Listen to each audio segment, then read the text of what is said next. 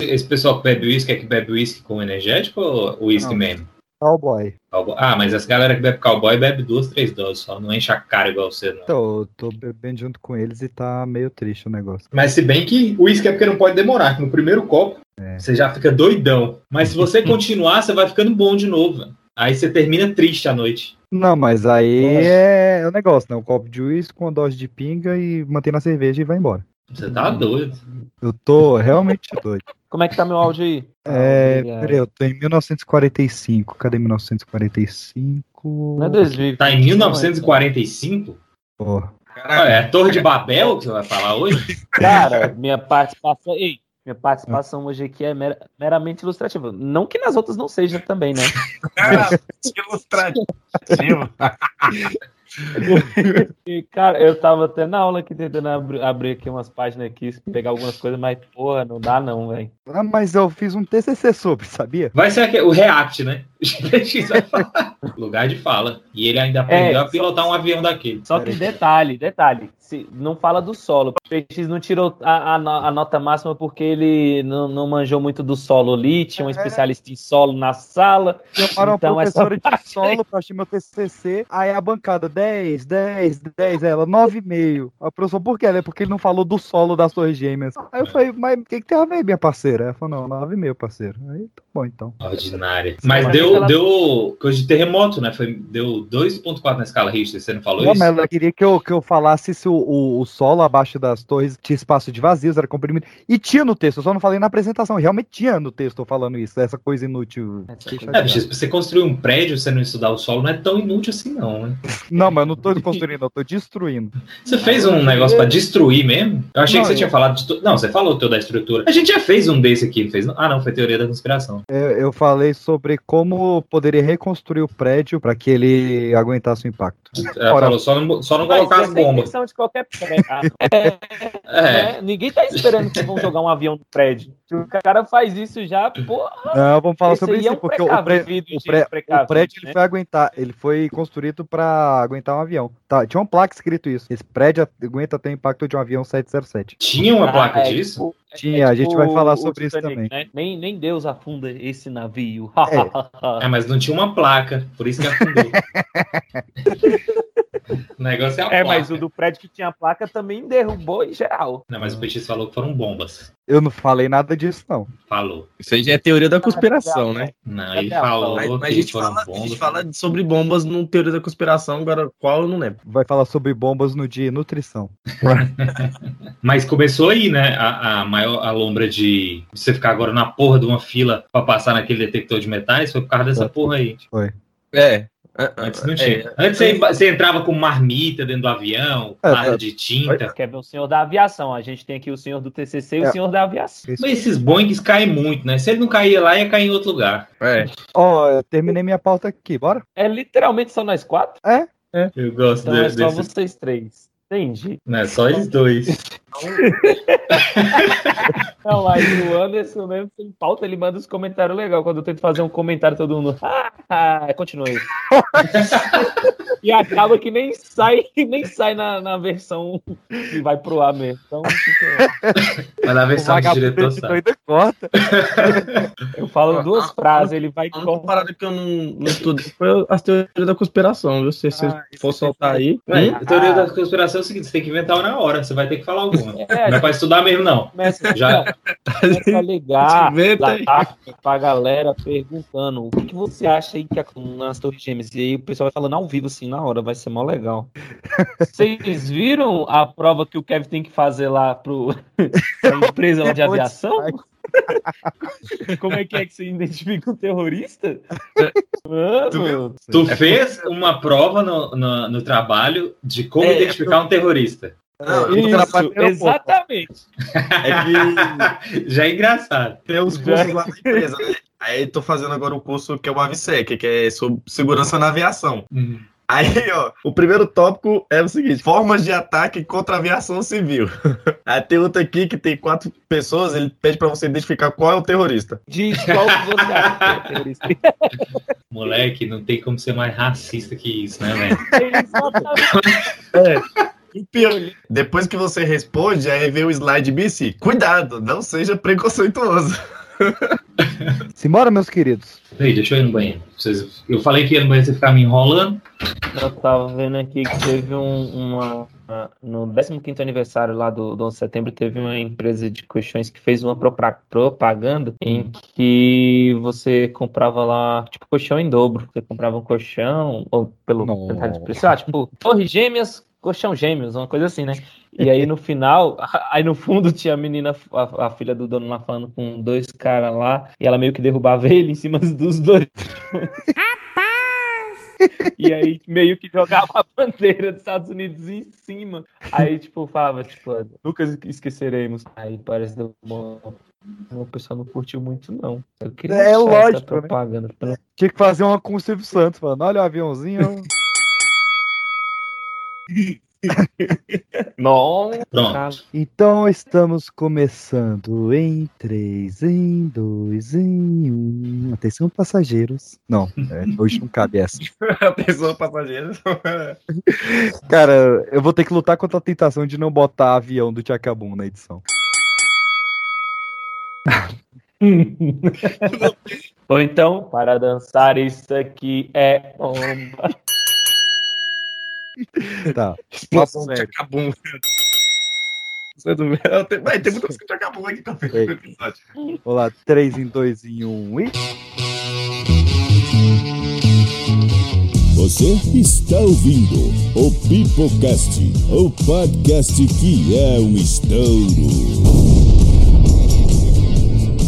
11 de setembro de 2001. Uma terça-feira que vai marcar a história da humanidade. A maior potência do planeta é alvejada pelo terror. World Trade Center, Nova York. No mais importante centro financeiro do mundo, uma torre queima depois de ser atingida por um avião. Enquanto o incêndio avança no arranha-céu, um segundo avião é jogado contra a torre vizinha.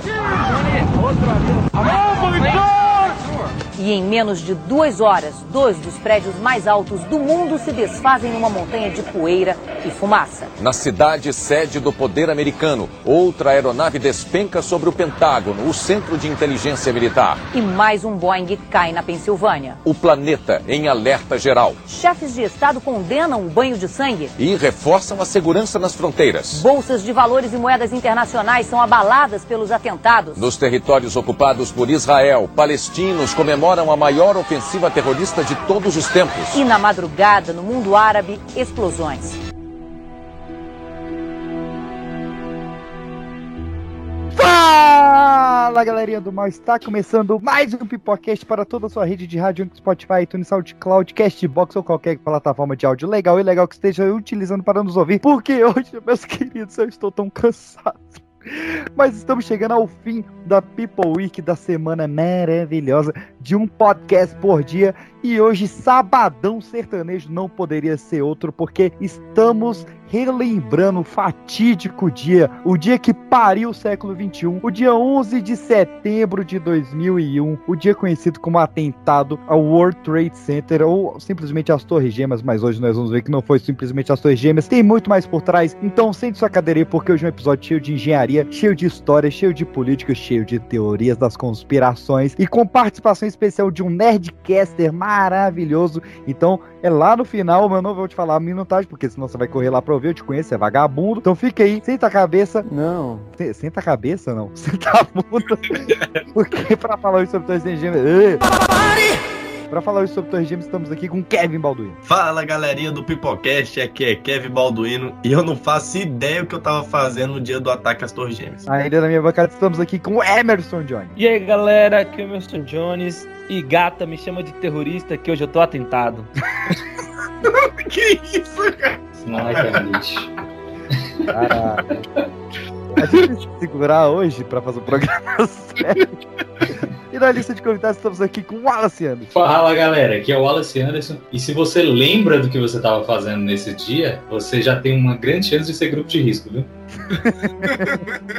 E é isso, meus queridos. Hoje é só nós. Parece que eu ia falar que a- a- os participantes caíram, mas é um verbo que não é bom usar hoje. Isso em falta. É. Às vezes ele só. Infausto trocadilho. Falso. Então, Hoje sobre Torres Gêmeas, meu nome é Pedro PX e Osama Bin Laden me deu um diploma de ensino superior.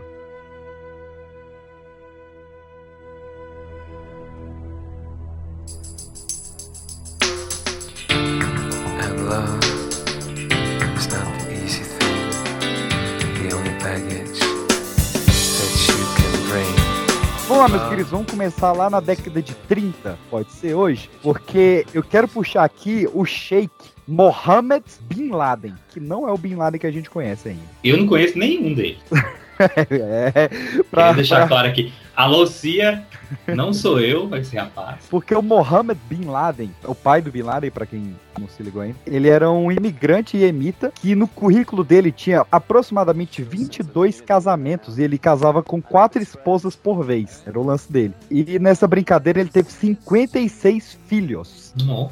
Só. É. E aí você me pergunta, PX, como que Mohammed pagava tanta pensão? Bem, um dia ele tava andando na rua, ele salvou a vida de um cara que era nada menos do que o príncipe da Arábia Saudita. Príncipe Faisal, e viria a se tornar rei ali em 1964. E esse príncipe, quando se tornou rei, lembrou do feito de Mohammed, de ter salvado a vida dele, perguntou, cara, o que, que você quer que eu faça por você em troca de você ter salvo minha vida? E o Mohammed falou: Ó, você me dá uma carta branca para toda construção que tiver no país ser feita pela minha construtora. Só. Isso deu, é, em poucos anos, em menos de uma década, o Mohammed Bin Laden foi de um imigrante cagado para um cara com 5 bilhões de dólares em 1964. Um Odebrecht, né? É total, cara. É o Odebrecht árabe aí. Do Oriente. Do Oriente é melhor do que árabe. Enquanto isso, lá nos Estados Unidos, a gente tinha a Segunda Guerra Mundial acabando e um bombardeiro B-25 batia por acidente no Empire State. E o pessoal ficou meio cabreiro com isso aí. Como é que o avião bate assim no, no, num prédio por acidente? Tá que tava uma névoa densa ali, mas ficou meio estranho. Isso fez com que a autoridade portuária ali quisesse construir um, um novo complexo predial ali na, na beira do rio Hudson, mas que fossem prédios que aguentassem o choque de um avião. Qual foi a, a decisão sábia dele? Vamos chamar um cara que ele nunca construiu um prédio na vida para fazer esse prédio aí, que é o Leslie Robb. Eu achei excelente essa, essa decisão. Não, mas assim, esse cara fazia o quê? Cara, Ele era um construtor de alguma coisa.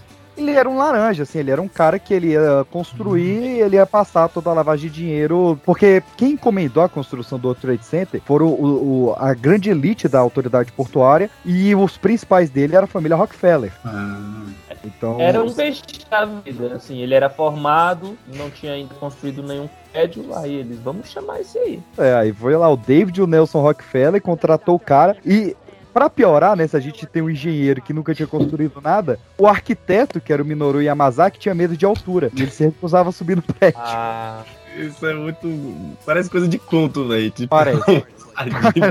Não, mas não precisa, né? Você saber voltar, é, pilotar um avião, você não tem que saber voar.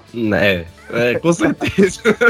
fica, fica É aí. porque o cara vai desenhar um, é porque o cara vai desenhar um prédio alto que ele tem que ir lá em cima. Só que aí, tipo, juntou esse cara que tinha medo de altura, o outro que nunca tinha construído um prédio na vida, e eles deixaram, vamos construir o maior prédio que a humanidade já fez? Bora. E aí, a ideia principal era, era fazer um prédio de 220 andares. Só que o Yamazaki, que era o arquiteto, ele falou que isso ia fugir das proporções humanas. Então eles preferiram fazer dois prédios de 110 andares. Cara, pode não parecer, mas o povo nova-iorquino odiava os prédios. Odiava. Achava muito feio, muito feio. Tanto é que tinha uma piada da época que eles falavam: Bem-vindo a Nova York. Lá dos prédios lindos como Empire State, o Chrysler e as duas caixas onde os prédios vieram.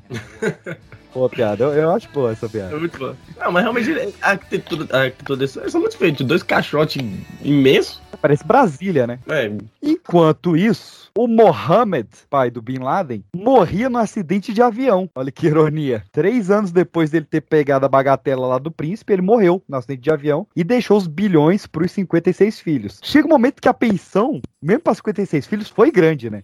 Que era 5 bilhões de reais. E o, o Bin Laden pegou essa bagatela com 10 anos de idade. era o riquinho dos árabes. Pro riquinho rico. Então surgiu esses dois colossos ali na ilha de Manhattan, né? Eram prédios de 350 mil metros quadrados livres, tinha 99 elevadores, juntando os dois prédios, tinha sete níveis subterrâneos com linha de trem, com linha de metrô, com shopping, duas mil lojas. Então, assim, A gente vê só aqueles, aqueles dois caixotão, cara, mas tinha muita coisa ali dentro. Era absurdo. E o World Trade Center, ele não é só as torres gêmeas. Isso é o, é o que eu bato a tecla muito, o pessoal não, não, não se liga. Eram sete prédios. Era um complexo. Tanto é que tem outro Trade Center em São Paulo e tem outro Trade Center em Taguatinga, em Brasília. E fazem parte do mesmo complexo. Não, não é possível. É, do mesmo complexo. Porque é o World Trade Center, saca? É o centro de câmbio mundial, então tem que ter em vários países isso. O importante para hoje aqui, que é o de Nova York, ele tinha os sete prédios: a Torre 1 e 2, as Torres Gêmeas. A Torre 3 era um hotel de quatro diamantes, ou seja, se, eu posso estar falando merda, mas acho que cinco estrelas equivale a um diamante. Então, cara tinha quatro diamantes. Imagina o luxo que era a porra desse hotel. Que era um, um, hotelzinho de, de, de 22 andares. Tinha a torre 4 de 9 andares, que é onde tinha os bancos estrangeiros. Então, banco alemão, banco suíço, vários pregões. Tinha a torre 5, que tinha a estação metropolitana. E, curiosamente, na torre 5 tinha a sede tanto da American Airlines quanto a, da US United, que é a empresa que construiu os dois aviões que bateram nas torres. Curioso, né? Na torre 6 era um prédio do governo. E a torre 7 era tanto um prédio com, a, com o escritório da CIA e do FBI, quanto um prédio de companhia de energia. Que eu acho muito interessante, né? Você botar a SEB junto com o FBI e a CIA. Mas beleza.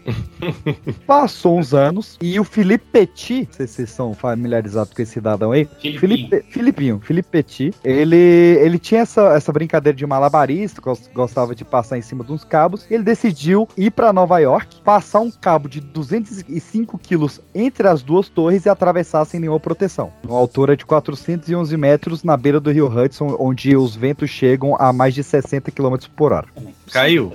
Não, ele foi e voltou oito vezes sem cair. Filipinho é de foda. 60 km Parabéns por hora. aí. E aí fica Ah, a, fica a dica aí, ó. Se você quiser ver o feito do Felipinho, tem um documentário que ganhou o Oscar, que é o Man on the Wire. E tem o A Travessia, que é o filme com o Joseph Gordon-Levitt, ambos muito foda pra você ver a, a parada do Felipinho. Mas por que que ela importa? Porque essa travessia do Felipinho foi o que fez o povo nova-iorquino amar as Torres Gêmeas. Ela ficou famosa agora. Então Não, acompanha. e, e faz parte da. Ela já fazia parte da. da- como chama? Quando você, você vê uma cidade. Como? Highlight. Highlight de Nova York, né? É, em todos os lugares tinha Torres Gêmeas. Nas camisas, nas canecas. E mesmo assim, ninguém gostava, foi porque um cara Não, Né? atravessou num, no slackline. Nessa época ainda não tinha nas camisas caneca, porque a Torre Gêmea ela começou a ser construída em 66, ela foi inaugurada em 73 e o Filipinho passou em 74. Quando ele passou, os escritórios das torres nem tinha aberto ainda, tanto é que ele, ele conseguiu subir no prédio por causa disso, que o prédio nem estava operacional ainda. Nossa, Pra- porque é- 70 isso. É porque demorou quase uma década para construir os dois, né? Porque a gente tá falando realmente da maior construção da história da humanidade por um engenheiro que não sabia construir prédios. Isso aí, você falando em português, fica até feio. bicho.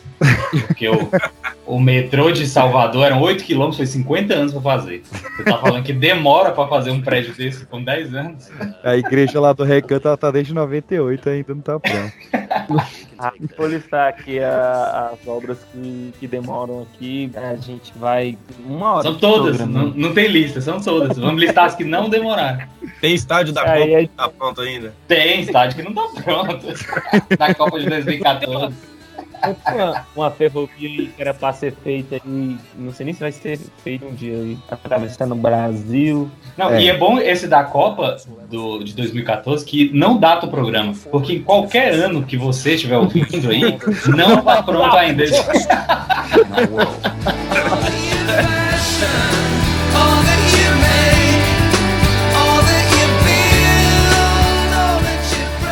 Números da guerra Irã-Iraque. O Iraque afirma que derrubou 77 aviões e afundou duas fragatas e sete canhoneiras iranianas. O Irã diz que abateu pelo menos 51 aviões iraquianos. Diz ainda que destruiu mais de 40 tanques e afundou quatro navios iraquianos. Os dois países admitem que sofreram muitas baixas. Não citam, no entanto, nem o número de mortos, nem o de feridos. Veja agora as primeiras imagens da guerra no Golfo Pérsico.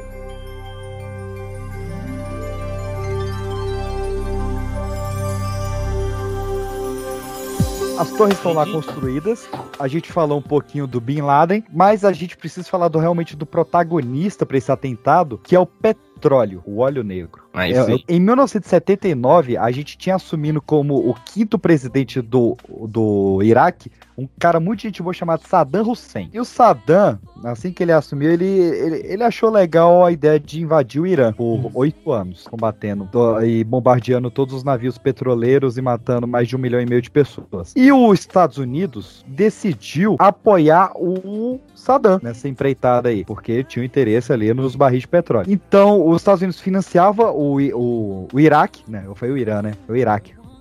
Essa parada vem desde a da Guerra Fria, né? Porque o, os Estados Unidos. 79 ainda era Guerra Fria. É, os Estados Unidos, né, em plena Guerra Fria ali, eles en- enviaram armas e treinava o exército afegão para evitar que a União Soviética expandisse os territórios ali ao sul e chegasse aos poços de petróleo, né? É, Então, isso foi mais pra frente. Oceano Índico. Isso foi mais pra frente. No início, você tinha realmente é, é, esse apoio pro Iraque, é, que, que foi a guerra do Irã e Iraque. Essa guerra que gerou a guerra do Afeganistão, que depois gerou a guerra do Golfo. Enfim, foi um- uma série de, de combates em nome da Guerra Fria. Os Estados Unidos e a União Soviética nunca se enfrentando diretamente, né? Sempre que um ia atacar um país, o outro financiava um terceiro pra atacar em nome dele. E nisso, os Estados Unidos acabou mandando treinamento da CIA e armas de AK-47 pro sujeito Bin Laden, que tava ali no meio. É, na verdade, eles foram alimentando ali umas milícias, né? Porque não tem um exército formal nesses lugares, né?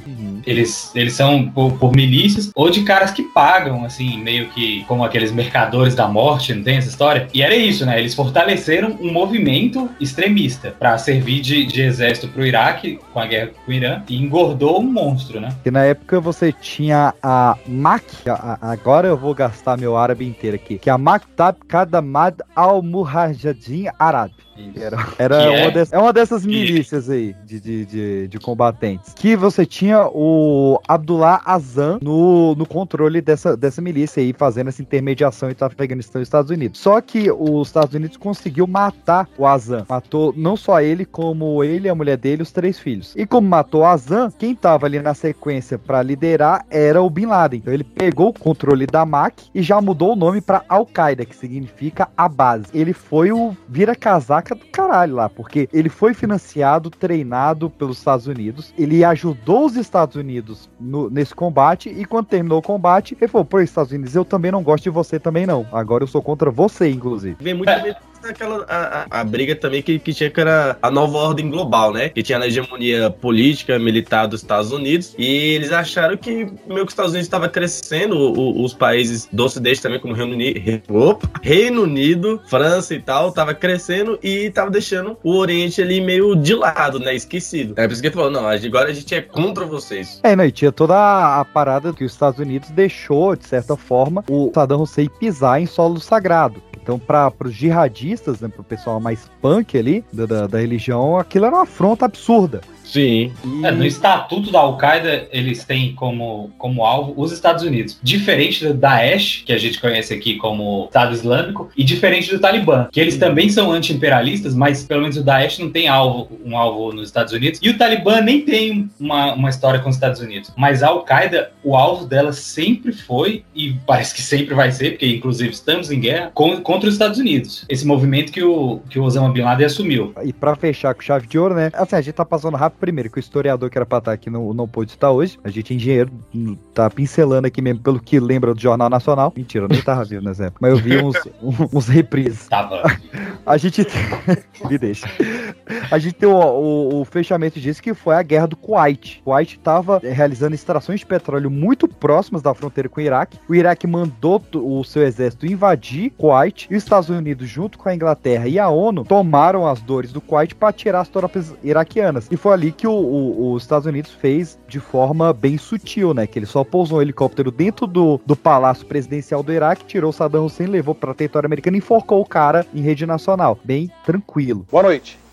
Saddam Hussein, o ditador que aterrorizou o próprio povo e levou a guerra aos países vizinhos, foi enforcado na madrugada de hoje. Ele estava com 69 anos. Segundo o governo do Iraque, foi encerrado um capítulo tenebroso na história do país. É, daquele estilo americano, né? De, É, de estilo americano de ser. Geralmente, Não, quando tem um país desse disso, né? pequeno, rico em petróleo, os Estados Unidos dão um jeito de colocar a democracia, né? Esses paizinhos sempre estão precisando de democracia.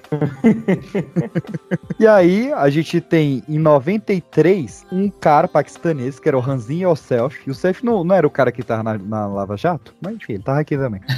ele conseguiu entrar nas Torres Gêmeas com 650 quilos de dinamite, botou esses explosivos em um dos pilares no estacionamento da Torre Norte, que a intenção dele era, cara, é, olha como é que esse cara era ruim. Ele queria estourar esse pilar da Torre Norte para que a- uma das Torres Gêmeas caísse em cima da outra. Pense no estrago que ia ser. Um inferno embaixo da torre. Cinco pessoas morrem e 300 ficam feridas na explosão que fez tremer dois dos maiores edifícios do mundo em Nova York. O World Trade Center é um dos dois maiores prédios do mundo, com 110 andares. São duas torres que ficam ao sul da ilha de Manhattan, no centro financeiro da cidade. A explosão aconteceu poucos minutos depois do meio-dia, nos subterrâneos do World Trade Center, onde funciona uma movimentadíssima estação de metrô. É claro que uma onda de preocupação tomou conta de Nova York. Foi difícil saber a quantidade de feridos. A violência da explosão arrancou uma porta de uma das garagens do prédio, matando um vigia. Um pouco difícil, né? Já que elas tinham ali a estrutura da- das torres, era um núcleo, né? Só vertical de aço e concreto. É, na verdade, é, é assim, o, o- as Torres Gêmeas, ele, ele foi um experimento da construção cubo dentro de cubo, que era um cubo externo, que é o que a gente vê realmente nas imagens, que é a- a- aquela parte metálica, então tinha toda a estrutura metálica por fora, que era de estruturas pré-moldadas e bastante leve, então, para aguentar realmente a altura, em cima um contrapeso gigante, porque a gente tá falando de beira de rio, com a 411 é, metros de altura, então era vento muito forte. Então ela era muito resistente, só que o aço muito fino. E por dentro é que você tinha esse cubo de concreto, se não me engano, de 70 por 40 metros, uma coisa assim, onde passavam todos os postos de elevador, os 99 elevadores. E era realmente o núcleo. Então toda a estrutura se apoiava nesse núcleo de concreto. Tecnicamente, a ideia dele era para ter dado certo, mas ele não calculou ali o pilar certo e nem a quantidade de explosivo certo. E tava faltando realmente na vida dele o quê? Um engenheiro civil. Então, o Yosef ele foi pego, mas ele deixou os planos dele com o Abdul Murad e o Abdul Murad voltou para Afeganistão, onde ele encontrou Bin Laden em 99 e entregou esses planos de atacar as Torres Gêmeas pro Bin Laden. E o Bin Laden achou muito bom esses planos.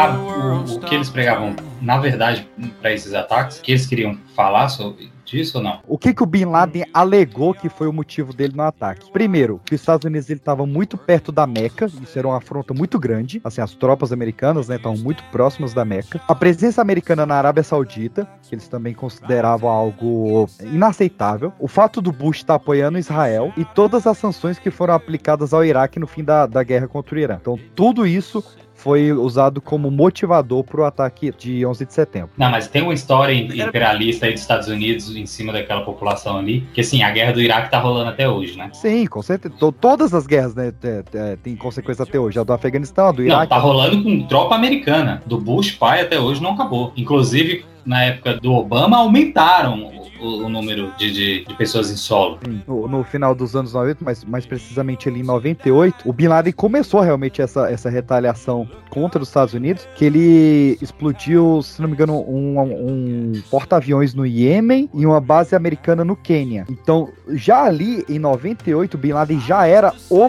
número um mais procurado do FBI, já. Antes, muito, três anos antes das Torres Gêmeas. Já fazia esse- esses pequenos ataques aí pra demonstrar força, né? Pra mostrar pra vocês, falar, ó, a gente pode atacar vocês a qualquer momento. Em fevereiro de 2001, o Bin Laden, junto com o seu médico lá, e era parceiro dele, falou: agora realmente a gente vai matar militar e civil, qualquer judeu ou americano que passar na nossa frente. E começou é, realmente esse papo: ó, pô, um cara já tinha tentado explodir as Torres Gêmeas. Aí fizeram uma, uma apreensão de um, de um cara que tinha todo o aparato já de um ataque terrorista em Nova York, ele tinha foto das Torres Gêmeas e planos de avião. Chega em agosto, o Vladimir Putin manda uma carta pro Bush falando que tem terrorista em solo americano querendo explodir as Torres Gêmeas. Isso tem documentado. E mesmo assim, os Estados Unidos não fez nada pra impedir. Curioso? Acho muito. Aí que vem E- a teoria da conspiração lá. Sobre É, porque- o, o aporte seguro, os parar, que o Bush já sabia de tudo, que era É só uma desculpa pra poder é, é, invadir lá o Iraque, matar o, o Bin Laden e tal. Tem, essas são as outras teorias. Primeiro vamos ao realmente, entre aspas, os fatos, né? O que, que foi noticiado. A gente tinha ali, desde janeiro, os terroristas treinando em solo americano, com Flight Simulator. Não, você fala que eles foram treinados em escola de, avia- de aviação dentro dos Estados Unidos. Fizeram escola em Miami, só que eles falam que, cara, eles, eles tiveram algum outro treinamento por trás, porque você não, não, não consegue simular nada que te ajude num tipo de atentado desse no Flight Simulator que eles oferecem em Miami. Tipo, você não pode sentar lá e falar, me põe aí as torres gêmeas, deixa eu tentar bater nelas, saca? Se pudesse, seria maravilhoso. Ah, mas isso aí eu faço também pra quem sabe pilotar um avião, né, peixe?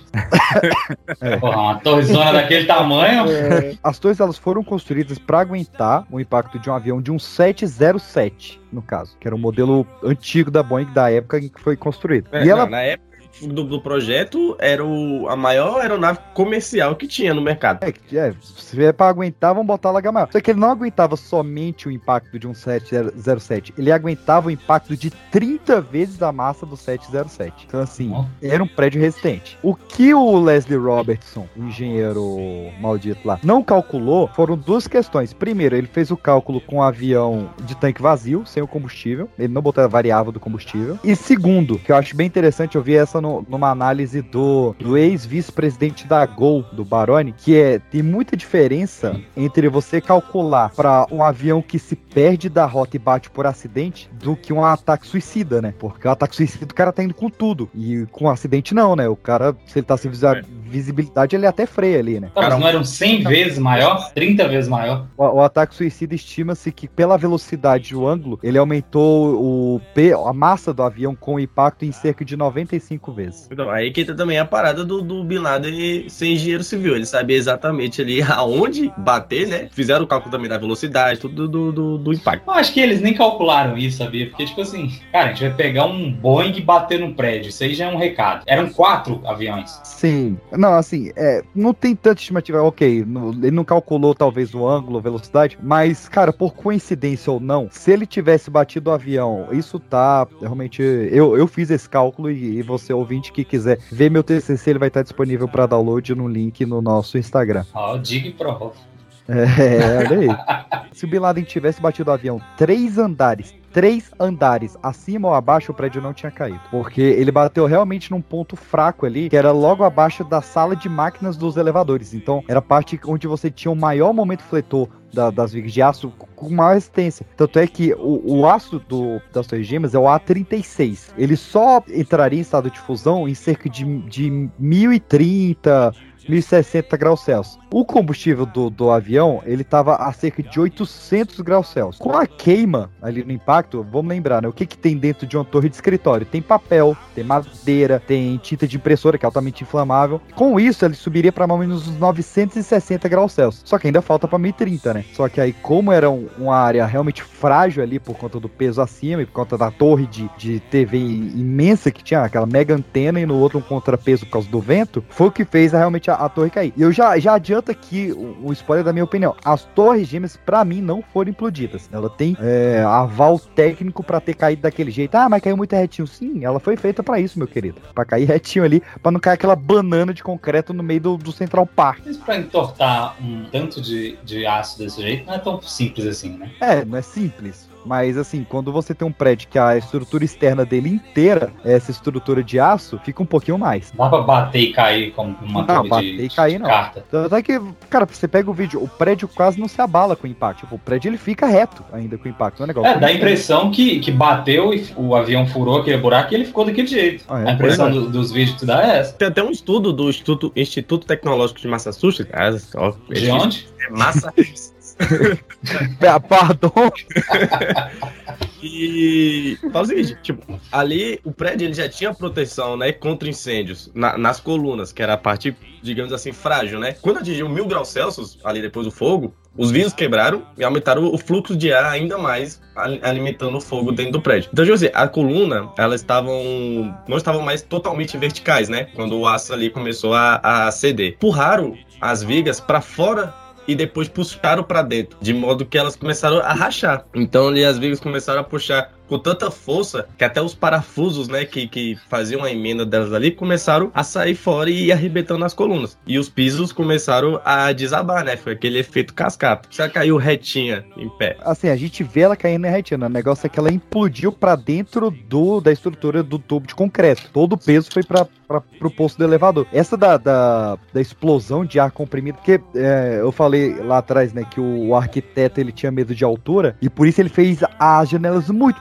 pequenininhas. A- a- as janelas elas tinham mais ou menos o tamanho de uma folha 4 saca? Eram muito pequenas janelas, que era pra ele conseguir subir no prédio sem ter o medo de altura. E aí, quando teve essa compressão e todas as janelas explodiram e o, o vento alimentou o fogo, como o Kevin disse, cara, tem uma foto Tá até no, no, no meu livro aí, no, no TCC, que é uma, uma viga voa pro prédio do lado, cara. É sinistro, assim, é muito doido. Puxa a viga pra dentro e depois joga pra fora. Mano, é uma parada muito boa. E originalmente eram 10 aviões. 10 aviões. Dez. E eles conseguiram, É. eles conseguiram colocar 4, né? Que isso aí, assim, só quem leu alguma coisa que vai saber disso, porque dá a impressão que são dois. Na verdade, dá a impressão que é só um, né? Mas a gente fica na memória que são dois. Tem um no Pentágono e tem um quarto aí. É, a- gente vai falar avião por avião, mas o plano original era um em cada torre gêmea, né? Como foi. Um na, no US Bank Tower, que era o principal, é o Banco do Brasil dos Estados Unidos. Um no Pentágono, um no Capitólio, um na Casa Branca, um na CIA, um na Torre de Seattle e o resto nas usinas nucleares. E aí, era que ele tava aprontando. Era pra realmente enfraquecer os Estados Unidos. ah, era pra destruir. Porque você atinge ali o poder econômico, o poder político e o poder militar. Não, e, é, e o, e É. o poder de energia também, né? De- Isso, ainda tem o poder de energia. a, a criatividade do, do Bin Laden que ele chamou isso de Operação Aviões. É um nome simples, objetivo. É, Gostei. é, porque o, o, o Bin Laden, ele, ele acabou voltando atrás, porque onde que o Bin Laden fez essas amizades boas dele, né? Porque o Bin Laden, ele, cara, ele era um, um playboyzinho, gente boa, da família Bin Laden, família riquinha. Só que tudo começou a desandar quando ele fez a faculdade de economia, lá na Jeddah. Ele teve essas amizades erradas, mas ele era um bom economista, e ele viu pelos cálculos que sequestrar 10 aviões não era um, um bom plano. Então passou pra 4 aviões. É aí que você tem que. Aí você cai naquela, né? O homem é bom quando nasce a economia ou corrompe. Sou economista, então. Tuesday, 9:47 a.m. Hi, baby. I'm baby. You have to listen to me carefully. I'm on a plane that's been hijacked. I'm on the plane. I'm calling from the plane. Want to tell you I love you. Please tell my children that I love them very much. And I'm so sorry, babe. I hope to be able to see your face again, baby. I love you. Bye. Então, meus queridos, não daria para a gente falar de conspirações de 11 de setembro, né? Se tá falando de 11 de setembro, que é a conspiração mãe, não teríamos como introduzir esse assunto sem um conspirólogo profissional, e é por isso que meu peito enche de alegria em trazer de volta meu conspirólogo preferido, Afonso 3D, aqui no Pipocast. Ei, que beleza, hein? Que beleza. beleza. Obrigado aí pelo convite mais uma vez aí, cara. Valeu Eu mesmo. que Eu adoro esse assunto também, cara. Pelo amor de Deus, isso aí tem que ser uma das maiores conspirações do mundo, se não a maior, cara. Aí- Eu acho que é a maior, cara. Então já vamos começar pela, pela definição aqui. Eu quero saber qual linha de, de conspiração do 11 de setembro você segue. Se você segue a linha de que os Estados Unidos sabia e deixou acontecer, que os Estados Unidos ajudou a realizar o ataque, ou que ele não sabia, mas ele só se aproveitou do resultado. Então, o meu coração sempre pediu pra eu seguir com a teoria de que os Estados Unidos sabia e foi conivente ao mesmo tempo, sacou? Ele sabia e não e, e quis surfar na onda, sacou? Então vamos deixar essa merda acontecer porque isso vai ser, a gente vai conseguir tirar proveito disso. Mas eu acho que sim, no fundo, cara, para isso ter acontecido, eles precisam, eles precisam ter se envolvido de alguma forma. E eu confesso que, assim, a única parte minha que é dúvida nessa questão toda dessa conspiração, o quão ele se envolveu, quantos por cento ele estava envolvido. Porque Uhum. não tem nada claro que você, que você consiga é, é, ler de documentos oficiais ou não, sabe? Nenhuma conspiração. E dentro, da de- dentro, de- dentro das linhas de teoria da conspiração, né, que curtem esse assunto, estudam e, e, enfim, né, pesquisaram, estudaram sobre esse assunto, a galera mesmo não chega nessa conclusão, sacou? Certo. E aí tem algumas pessoas que assumem porque preferem essa. é- Aí é muito mais uma questão de gosto, sacou? Uhum. Eu não tenho, eu, eu, não, eu não consigo. Então eu tomei, eu, eu tomei ali que, naquela, tipo assim, cara, os Estados Unidos sabia e se aproveitou, sacou? E se aproveitou da parada. Agora, o quanto eles se envolveram, eu nunca, eu, eu nunca fui tão a fundo assim pra, pra dizer, não, é- isso aí foi. Foi exatamente. A gente, ao longo do papo aqui, a gente, a gente vai, eu vou comentar o que que, o que que eu acho que teve mais dedo dos Estados Unidos, o que que eu acho que não, enfim. Então você segue a linha de que foi um Pearl Harbor moderno, então, né? É, cara, uma bela, uma, uma bela tradução do que eu quis dizer. American 11, are you trying to call? The cockpit is not answering their phone. Our number one has been staffed, and our five has been staffed. Hey, I'm going to call from Washington. I have a situation with American 11, a possible hijack. What's going on, Betty? Aircraft is erratic again. Problem, very erratic.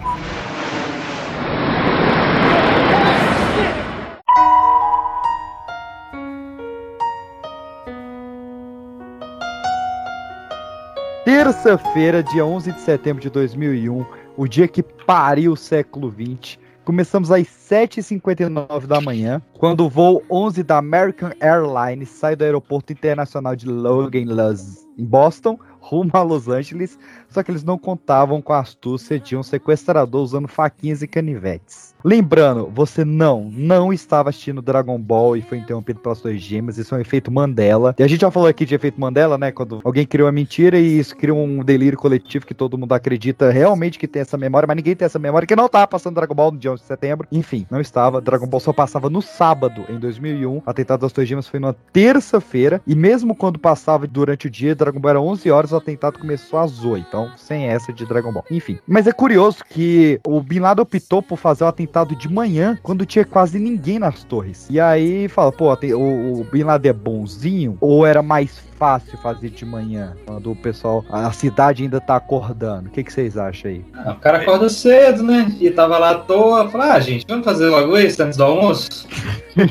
Adiantar logo? Pacto assim emocional de manhã, acho que é mais forte, né? Não, não, porque assim, de manhã tinham cerca de duas mil pessoas é, nos arredores e dentro das torres. Não, Se ele não, fizesse. Que, que, tipo, vê pela televisão, mano, tu acorda assim, tu, caralho, as torres gêmeas caíram. Mas se, se ele fizesse às 3 horas da tarde, ele teria matado 40 vezes mais. Ele teria matado 80 mil pessoas. É, pelos números de, de, de vítimas, é, a tarde É. seria melhor. É curioso. Quer dizer, não é que seria- Tá todo mundo, mas assim, essa hora tá todo mundo mais ou menos na rua, né? Porque tá todo mundo se deslocando pra ir pro trabalho, pra ir pros lugares. Os Estados Unidos é com- um continente quase. É um país Episódio- que vai de um oceano ao outro. 15 minutinhos depois, o voo 175 da United Airlines também saía do aeroporto Logan, que ia, era para ser para Los Angeles, mas os dois rumavam ali rumo às Torres Gêmeas. Tudo corria normal, até que eles levantaram e falaram: Ó, a gente na verdade tá sequestrando esse avião.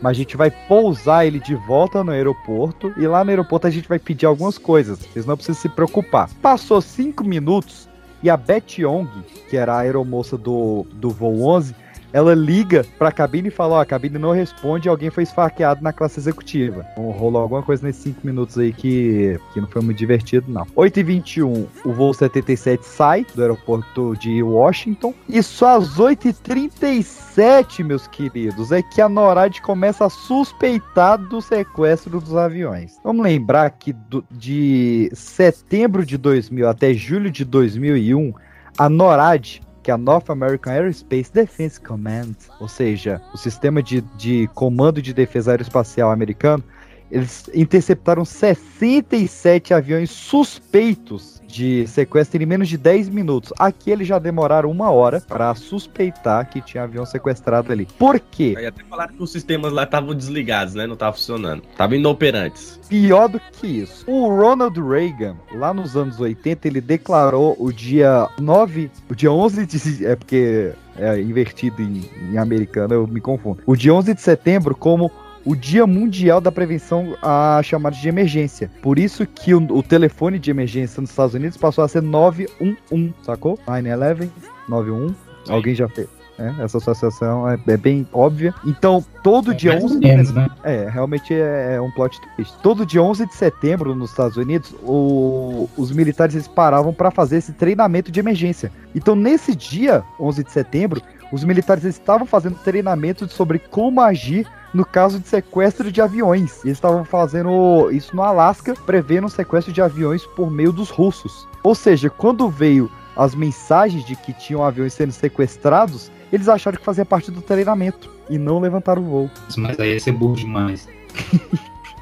E também é, o alerta demorou porque às vezes os caras estavam cumprindo a rota, né? Não, eles mudaram de rota é, nos primeiros 15 minutos, porque ele ia fazer Boston, Los Angeles e ele bicou pra Nova York, que é pra outro lado. Então a mudança de rota foi muito rápida, assim. Perderam a comunicação também muito, muito no início. É porque, assim, é, nos Estados Unidos você tem dois controladores de voo, né?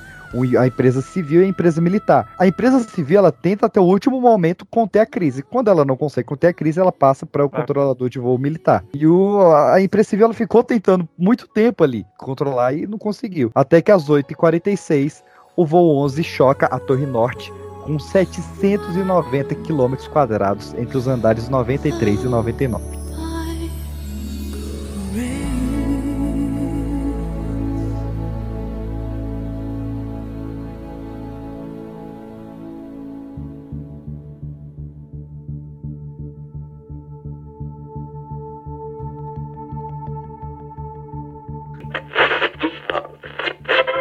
Então vamos por partes, então vamos começar pelas torres, né? A, a Torre Norte e a Torre Sul.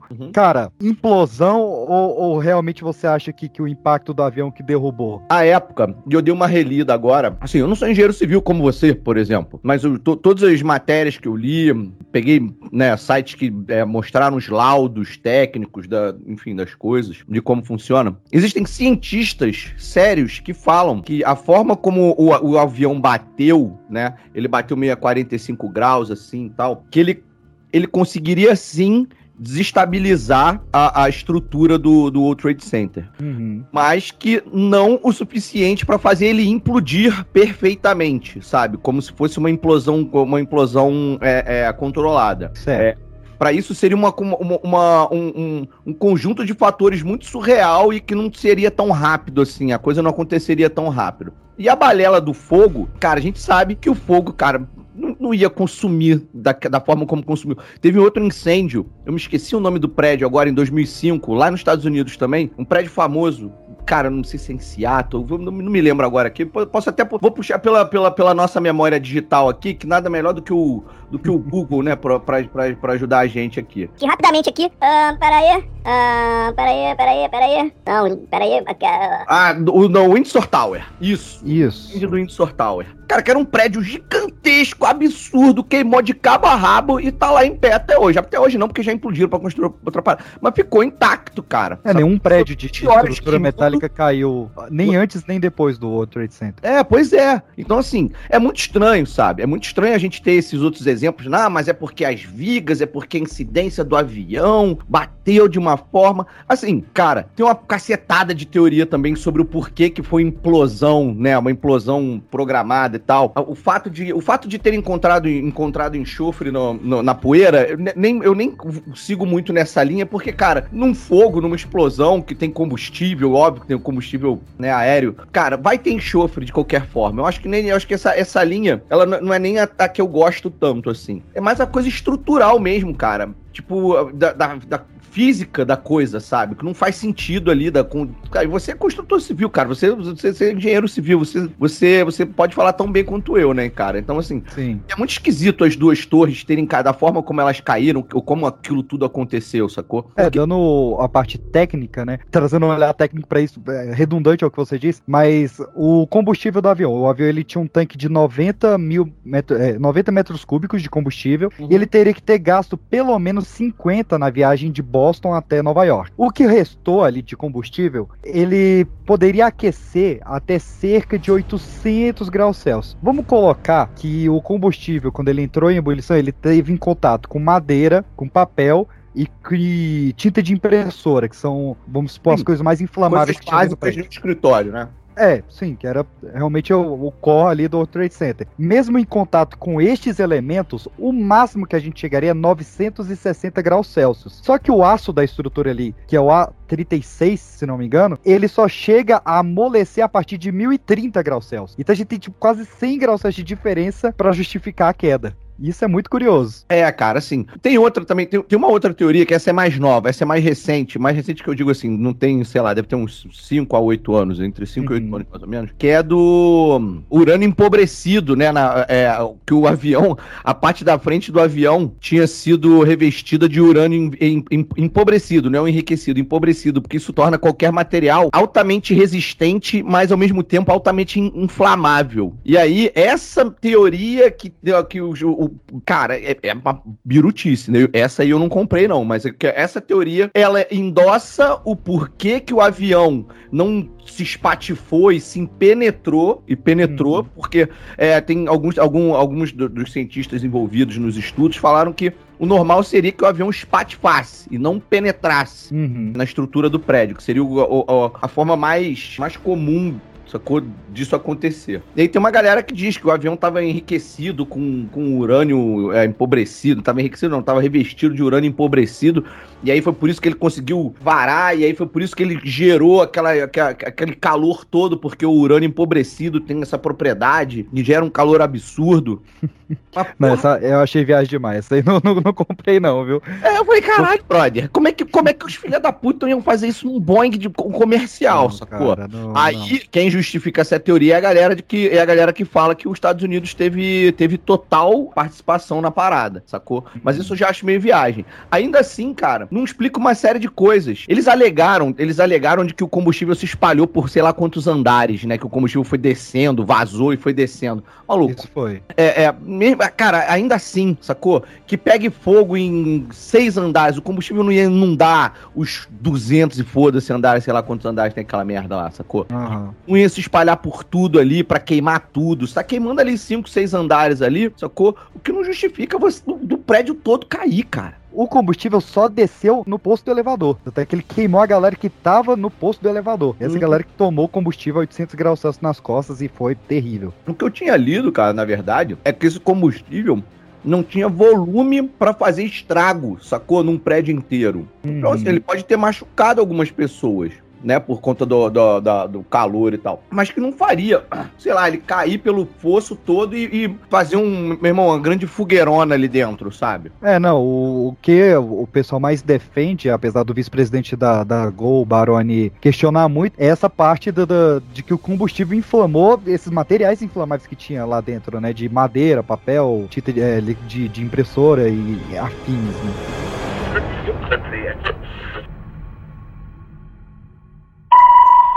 Betty, are you there? Betty? Betty? The plane just What? The 737? It what? Like the World Trade Who are you talking to? Oh, God. Oh, my God. United 175, New York. We have some problems over here right now.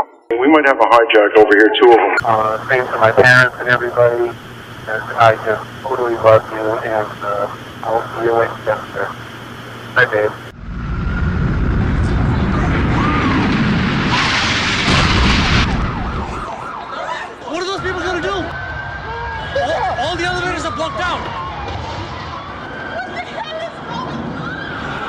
Oh my god. So both towers are now.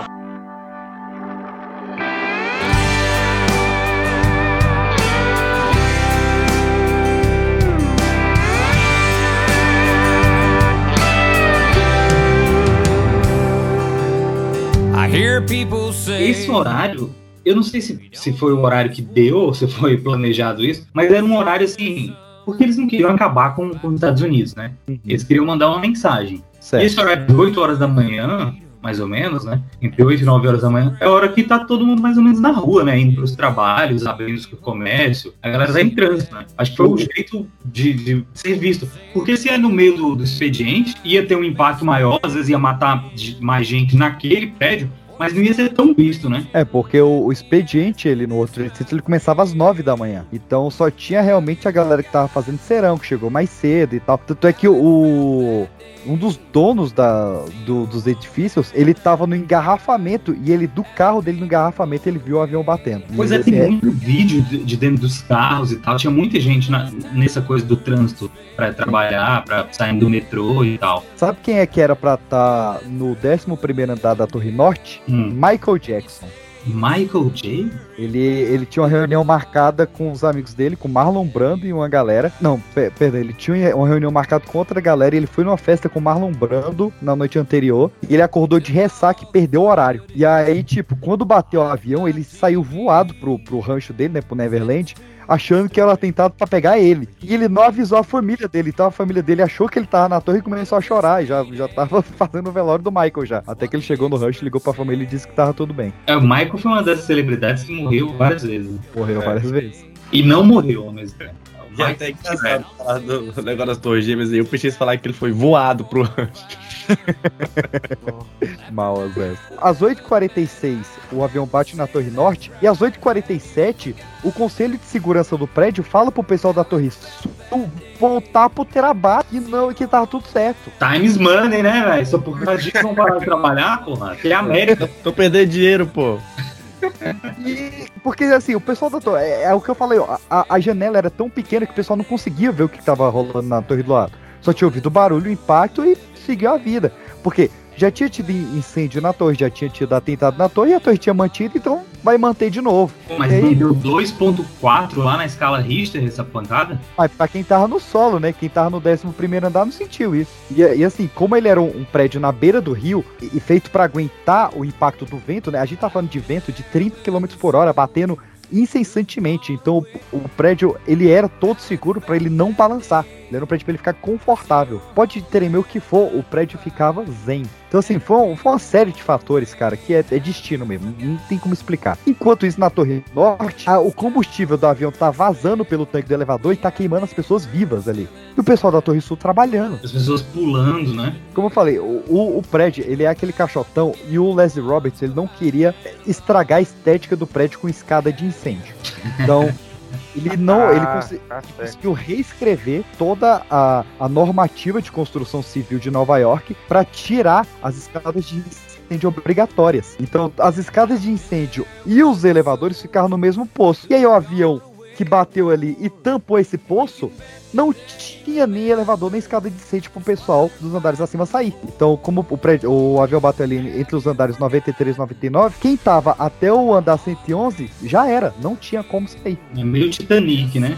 Não precisa levar bosta pra todo mundo. Pois é, foi bem Titanic mesmo. tanto é- no, no, no meu TC eu faço vários paralelos entre as duas construções também. Tanto o- a população quanto os militares americanos, supostamente, achavam que tinha sido um acidente. Não, não tinha certeza de que era um ataque. Só que quando o voo 175 começou a bicar pra, pra Nova York, e às 9 e 2 ele bate na Torre Sul, aí é ataque. Né, então até que quando atinge a primeira torre, o assessor lá do Bush fala, ó, teve um acidente lá na, na torre gêmea. Aí quando tem um segundo ele para e fala assim, ó, a gente tá tendo um ataque, os Estados Unidos tá sobre ataque. Aí que começa a tomar as decisões, né? A, a cara do Bush quando ele recebe a mensagem é impagável, cara. Ele tava lendo um livro infantil na escola nos Estados Unidos. O bicho fala, ele faz uma cara de Toy Story.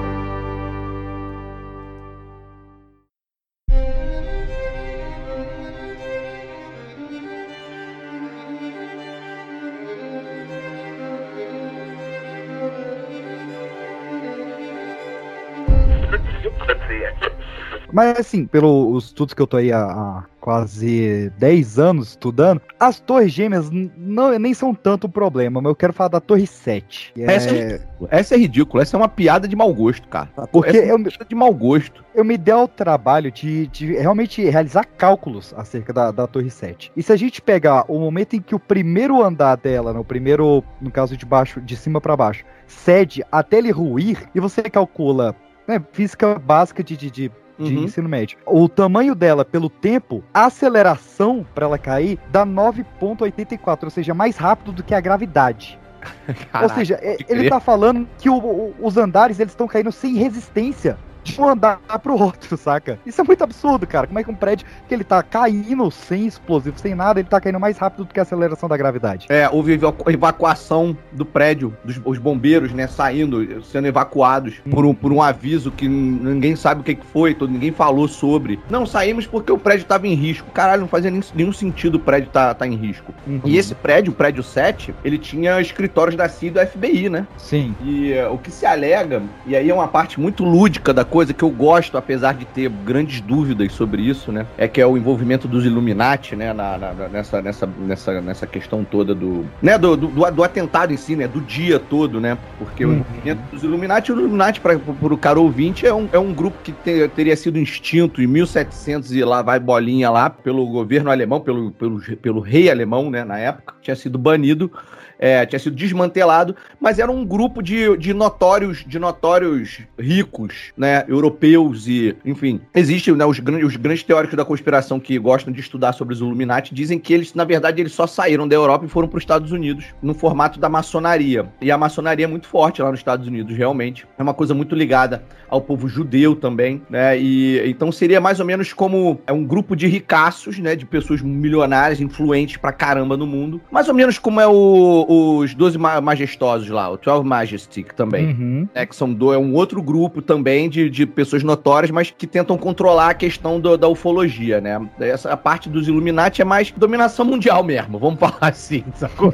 É uma parada mais ligada à dominação mundial. Sei. Através do poder, da- através do dinheiro. Esses caras, na verdade, né, se esse grupo realmente existe, eles já dominam, porque são os maiores, os maiores riquezas do mundo estão dentro desse grupo. E aí a, a, a brincadeira toda que diz em relação a essa parte que eu falo que é lúdica, diz que os, que os Illuminati, eles eles estão estão envolvidos no ataque, tanto por conta da guerra do Iraque, que veio, que veio acontecer dois anos depois, né? O, todo o lobby né, da indústria armamentícia americana, super famoso isso, inclusive você, você, você, entende aí, digita lobby da armamentício dos Estados Unidos, você vai ler 593 matérias de todos os, de BBC, a CNN, a, a Band, Globo, todo mundo falando sobre essa porra. Então assim, Sim. que eles estariam envolvidos. E que o interesse deles no prédio 7 era apagar a investigação que estava que tava acontecendo em cima deles, Pra desmantelar eles, pra sei lá, pra pra desmascarar eles. É, nessa parte mais Illuminati, a gente tem também dois protagonistas aí, né? A gente tem os Rockefeller que financiaram a construção do Trade Isso aí. Center lá em 65. E Então, assim, quando fala de Rockefeller já é um nome muito forte, né, pra, pra esse tipo de, de, de análise. E principalmente o Larry Superstein, que era o dono do, do Trade Center. Exatamente.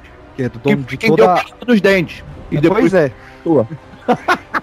Porque ele, cara, ele foi muito burro, cara. Pô, o cara em julho do ano, ele faz um seguro do complexo predial, onde ele só vai ganhar o prêmio máximo, que é de 4,68 bilhões, se caírem os sete prédios. Porra, tinha caído seis de manhã. Aí do nada, às 5 horas da tarde, caiu o prédio 7. Aí, porra, assim. É surreal. Aí tem o pessoal que fala, ah, mas beleza, ele se aproveitou, ele viu que caiu seis, foi lá e demoliu sete. Cara, você não faz uma demolição predial em Manhattan em Não chama. faz. Não faz em meio-dia. Você não organiza essa merda em, em duas horas. Porra, pelo amor de Deus.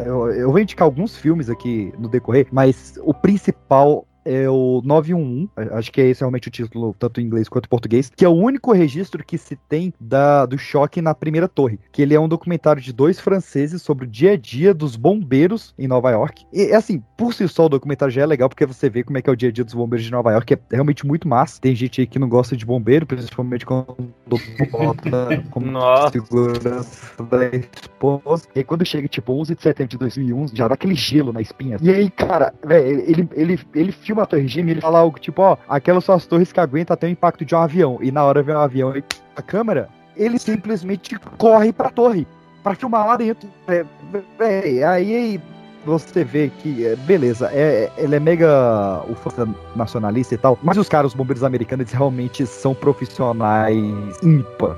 No mundo, assim. Que ela fica toda preta e você fala, pronto, o cameraman morreu. Só que quando a, a câmera abre de novo a luz, é o chefe dos bombeiros que pulou em cima do cameraman pra sofrer o impacto nas costas e proteger o câmera, cara. É muito foda. Meu Deus. E Fala aí, comigo, o outro morreu mesmo. Sim. Deu certo? Fala, Fala. comigo. Oh, agora tá excelente. Ficou bom? Zó? Fala mais um pouquinho aí. Ainda não decidi. Não, tá ruim. eu- Tá ruim. Pô, tá será ruim. que eu coloco no celular? Mano, não sei o que, que foi. O meu áudio tá ruim. Já tem um tempo, tá meio. Tá tua tá lenta, parece que você tá bêbado. A Bia voltou. Vamos. vamos... Ah, eu tô indo de nervoso, meu Deus. Só pode ser uma coisa. Essa minha Bom. teoria tava certa. Os Estados Unidos estão interferindo aí pro mundo não ficar sabendo. Eu só sou contra a ditadura enquanto estiver na democracia, viu? Quando for ditadura, eu sou a favor da ditadura. Eu entrego todo mundo. Eu não vou ficar tomando choque elétrico, não.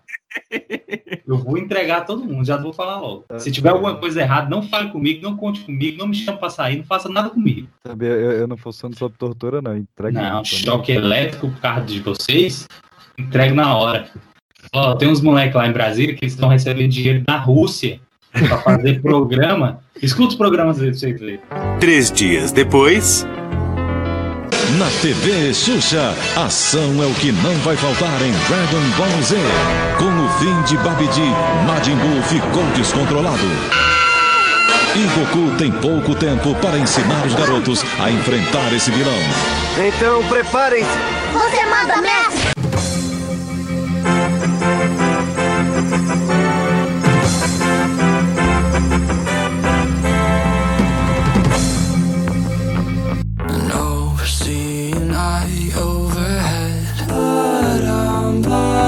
8h46 não tava o Dragon Ball começa às 10? Então, eu já falei que tinha feito Mandela.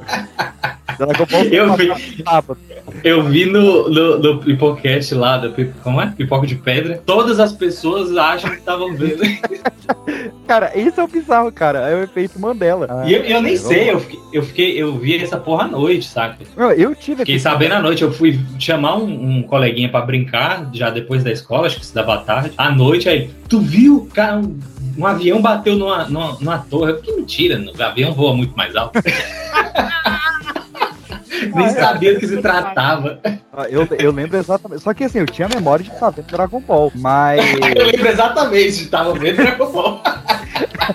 Eu tenho, eu tenho uma memória bem específica sobre esse dia, mas a gente. Esse Mas, tópico já foi no podcast? Eu falo em Não, não, ainda não foi esse tópico. Inclusive, a gente tá gravando ele agora. E aí, assim, tipo, eu lembro, cara, precisamente assim, onde eu tava parado na sala, olhando a TV, e eu lembro de olhar pra. Eu tinha seis anos, né? Eu lembro de olhar pra rua pra ver se tava caindo prédio, é, caindo avião aqui também.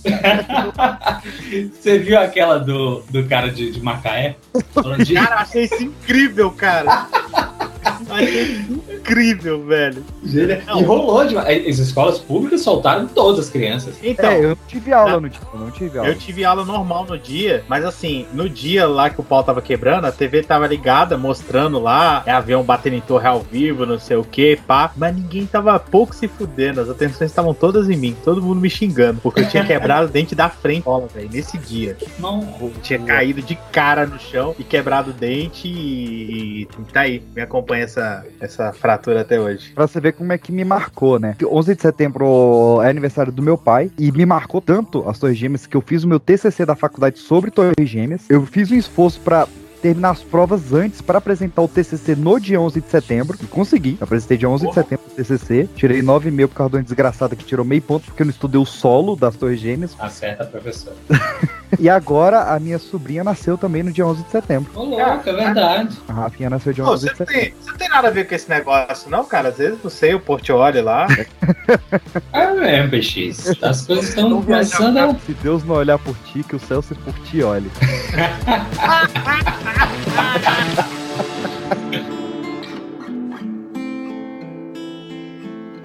E vocês sabem, meus queridos, o Pipocast aqui é loucura, é maluquice, então a gente chamou um engenheiro pra falar a parte de história e agora a gente chama um historiador pra falar a parte de engenharia. Professor Jairo, bem-vindo ao Pipocast especial 11 de setembro. Olá, ouvintes do meu Brasil! Eu juro que não é trocadilho, mas eu caí de paraquedas nesse programa.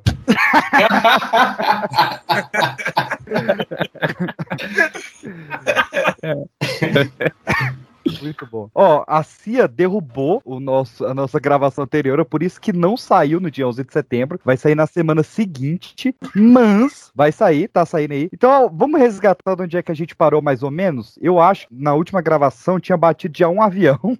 e eu quero falar aqui, meus queridos, do voo 93, que era o voo que supostamente era o principal. Tem até uma discussão sobre isso, que o- os piores pilotos ali ficaram com as torres gêmeas, porque, né, eram os maiores monumentos, é mais fácil de acertar, né? Então boto os, piores, os pilotos mais fracos. Só que não é bem assim. É, tem um estudo bem bacana que fala que, é, pensa comigo assim, um avião, você tá com um avião para bater na torre, quanto mais rápido você vai, mais a massa de ar na frente ali do bico vai se comprimindo, então o vento vai bater no avião, bater na torre, vai desviar o rumo do avião. Então, as torres eram realmente muito difíceis, tinham que bater num ponto muito específico ali da torre, e por isso que falam, né, que é muito estranho os piores pilotos estar lá nas torres. Mas os melhores pilotos, que eram os do voo 93, eles estavam destinados a bater na Casa Branca. E não aconteceu, né? Como todo mundo sabe, não aconteceu. United 93, that traffic for you is 1 o'clock, 12 miles eastbound 370.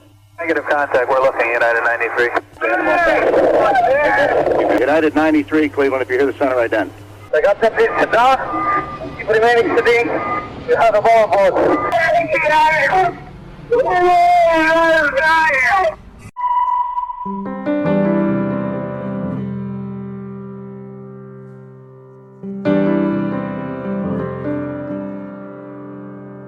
Às 10 horas e 3 minutos, o voo 93 da United Airlines estava indo rumo a Washington e do nada caiu. Temos a versão americana, temos a versão teoria da conspiração. Que é a que eu prefiro.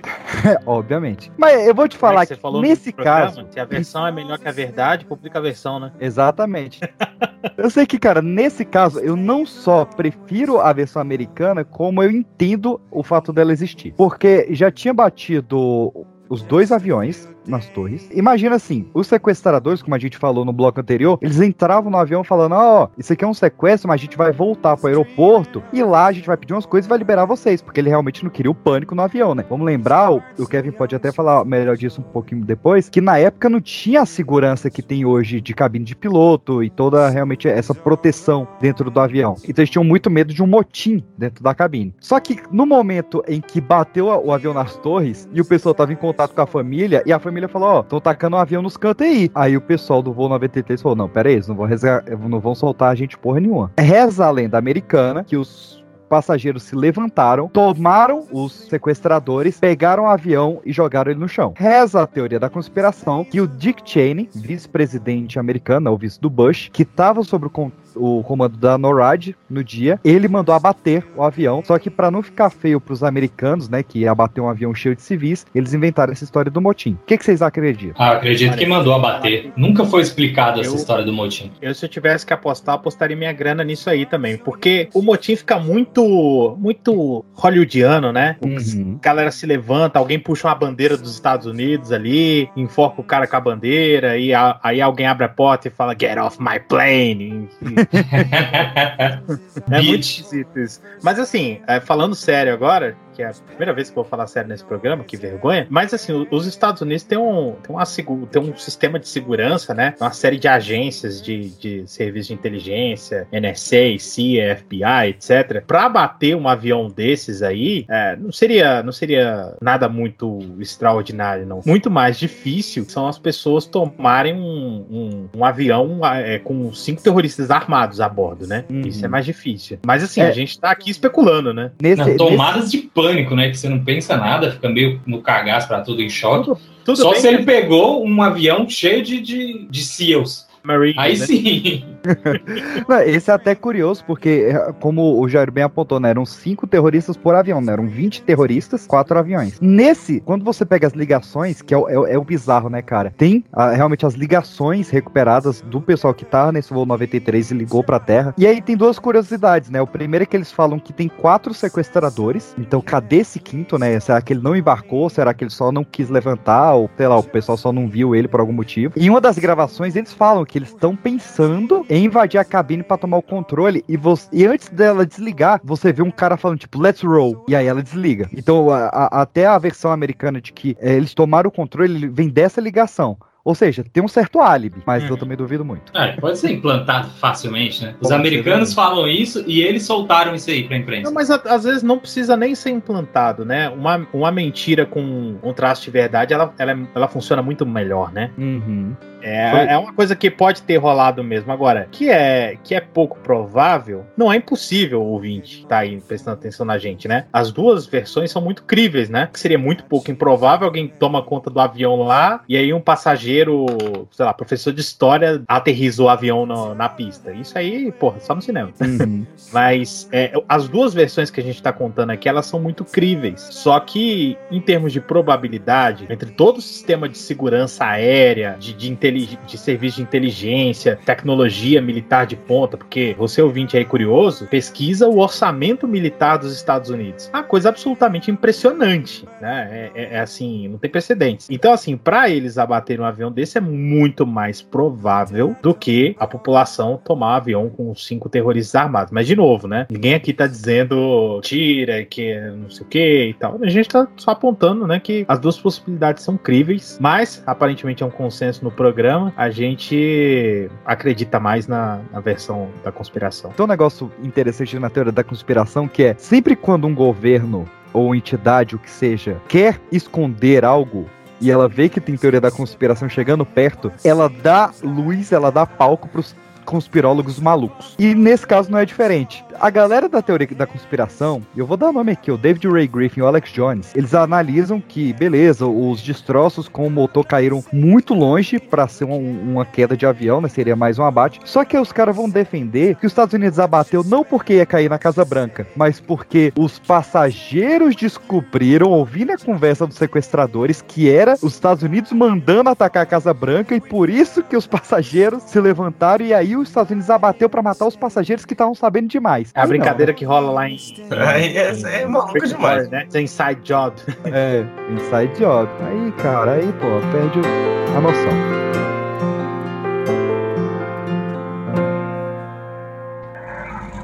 Pentagon just got hit. No CNN. God damn, I can't even protect my NCA.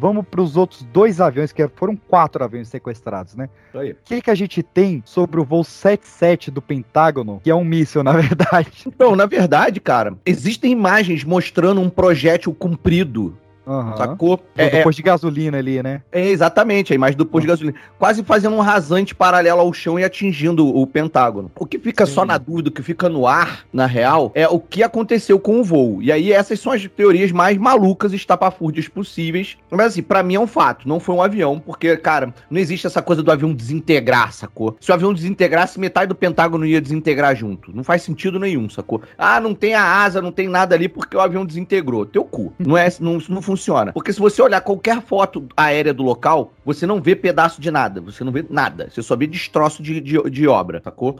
Ainda tem essa filmagem do, do posto de gasolina, que depois foi, foi apreendida, mas os caras soltaram antes, soltaram pra TV antes, da, antes de entregar pra, pro, pro FBI. E, e assim, aquilo ali, cara, é uma, é uma clara, é, uma, é um claro movimento de assinte, né? Ó, cara, ó, eles ofenderam, a Al-Qaeda ofendeu a, a, a, moral do exército americano. Porque beleza, caíram as torres gêmeas, ó, as torres gêmeas, o orgulho nacional, né? Porra, morreu uma castada de gente e tal. Mas, cara, precisava de mais um. Precisava de mais um, um negocinho ali. Então, meu irmão, vamos fazer essa porra, vamos fazer essa porra acontecer. Taca ali um míssil lá, bota uma, bota, bota, um, bota uns. Pega uns cadáveres lá no IML lá deles, lá, lá, joga ali depois ali, aquela merda. E assim. É porque é tudo muito confuso, né, cara? Eles falam que, pô, o, o avião ele entrou rodando, então teria desintegrado a asa. Só que não tem marca na grama. A grama tá lisa. Aí me fala que, pô, a, a, turbina de liga de titânio foi dissolvida, mas acharam o DNA. Pô, é o primeiro voo da história, antes e depois, que a gente acha a caixa preta, mas não consegue tirar dados dela. É óbvio, é óbvio que a história é mal contada por todos os lados. É mal contada por quem, por quem quer, quer ser o órgão oficial e é mal contada porque, literalmente, essa é a parte dessa parte do Pentágono é a parte que foi mais de chavada de todos, assim. Foi a parte que teve menos vazamento, teve menos declaração. Você encontra muito pouca coisa. Tirando esse vídeo do, do, do, do posto de gasolina, você não encontra nada na internet, cara, para você ler. para você ler, nem de documentos vazados, nem porra nenhuma. Eles realmente guardaram sete filmagens chaves. apreendidas do, do, é. do, Pentágono que nunca vieram a público. E assim, por quê que não e pode ir a público? Se pergunte, cara ouvinte, se pergunte, por que que eles vão aprender esta merda e não nunca liberar. Ué, 20 anos. Liberado, cara. Ninguém nunca viu esse material. É esquisito. É bizarro, é bizarro, demais. Não, tem, tem, cara, uma outra teoria que é essa. Eu tentei, eu tentei achar aqui, por, mas não achei por um caralho. E aí eu peço até desculpa ao cara ouvinte pra você também. Deu não me lembrar dela exatamente, mas eu acho que, se eu não me engano, eu falei no Nerdcast sobre lista de passageiro. Que a lista ah. do passageiro dos dois voos que, que, não, que, não, os que, que não os que bateram no, no, no, no nas Torres Gêmeas, dos outros dois voos, era uma lista muito suspeita. É, tinha nome de pessoas é, duplicadas, tinha nome, tinha nome de, de, de pessoas que não tinham o, o, CPF deles lá, né? O seguro social lá, que eles chamam lá, o registro no seguro social. Tinha. A gente achou na época é, depoimentos de pessoas falando que tinha parentes mortos, né? Parentes mortos já na, na, lista de avião, que tinha mendigo, sacou? Tipo, na lista do avião, que tinha, é, tinha presidiário na lista de avião, do, do avião, sacou? Então, assim. Uhum. Era uma parada muito. Eu queria muito achar para ter. Eu queria muito achar para ter certeza. Você achando, você volta aqui para trazer que, que é, essa realmente eu, eu não fui a fundo e, e fiquei interessado.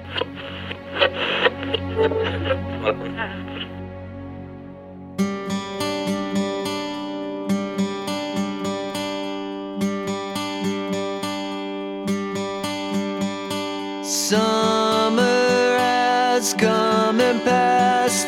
The innocent can never last.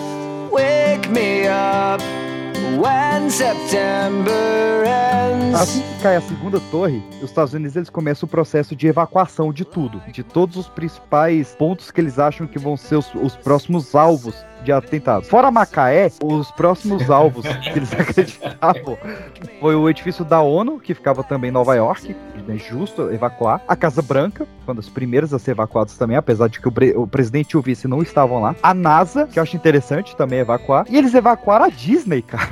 Eu nunca coisa. Eu, Mas a, a, Disney é um dos símbolos é, estadunidenses, né? E eu falo, eu seria um péssimo terrorista, porque eu nem cogitaria. Imagina, aí ia ser terror. Se cair um avião ali no castelo da Cinderela, bicho, ia ser. Ah, mas aí é o símbolo do imperialismo americano. Né? Então, é, exato, ia ser pesadíssimo. Assim, é, normalmente, quando você conversa com essas pessoas que têm muito esse, esse tesão maluco em ir para os Estados Unidos, não é o meu caso mas tem essa galera que tem. Então, um dos primeiros destinos que eles sempre falam é a Disney, né? Então, é, imagina só, é um lugar que é, como o Wallace falou muito bem aí, é o símbolo do capitalismo americano, lotado de criança e de gente do mundo inteiro, ó, o terrorista perfeito. Não, sim, eu concordo plenamente. E, e seria foda um ataque, assim, seria muito triste.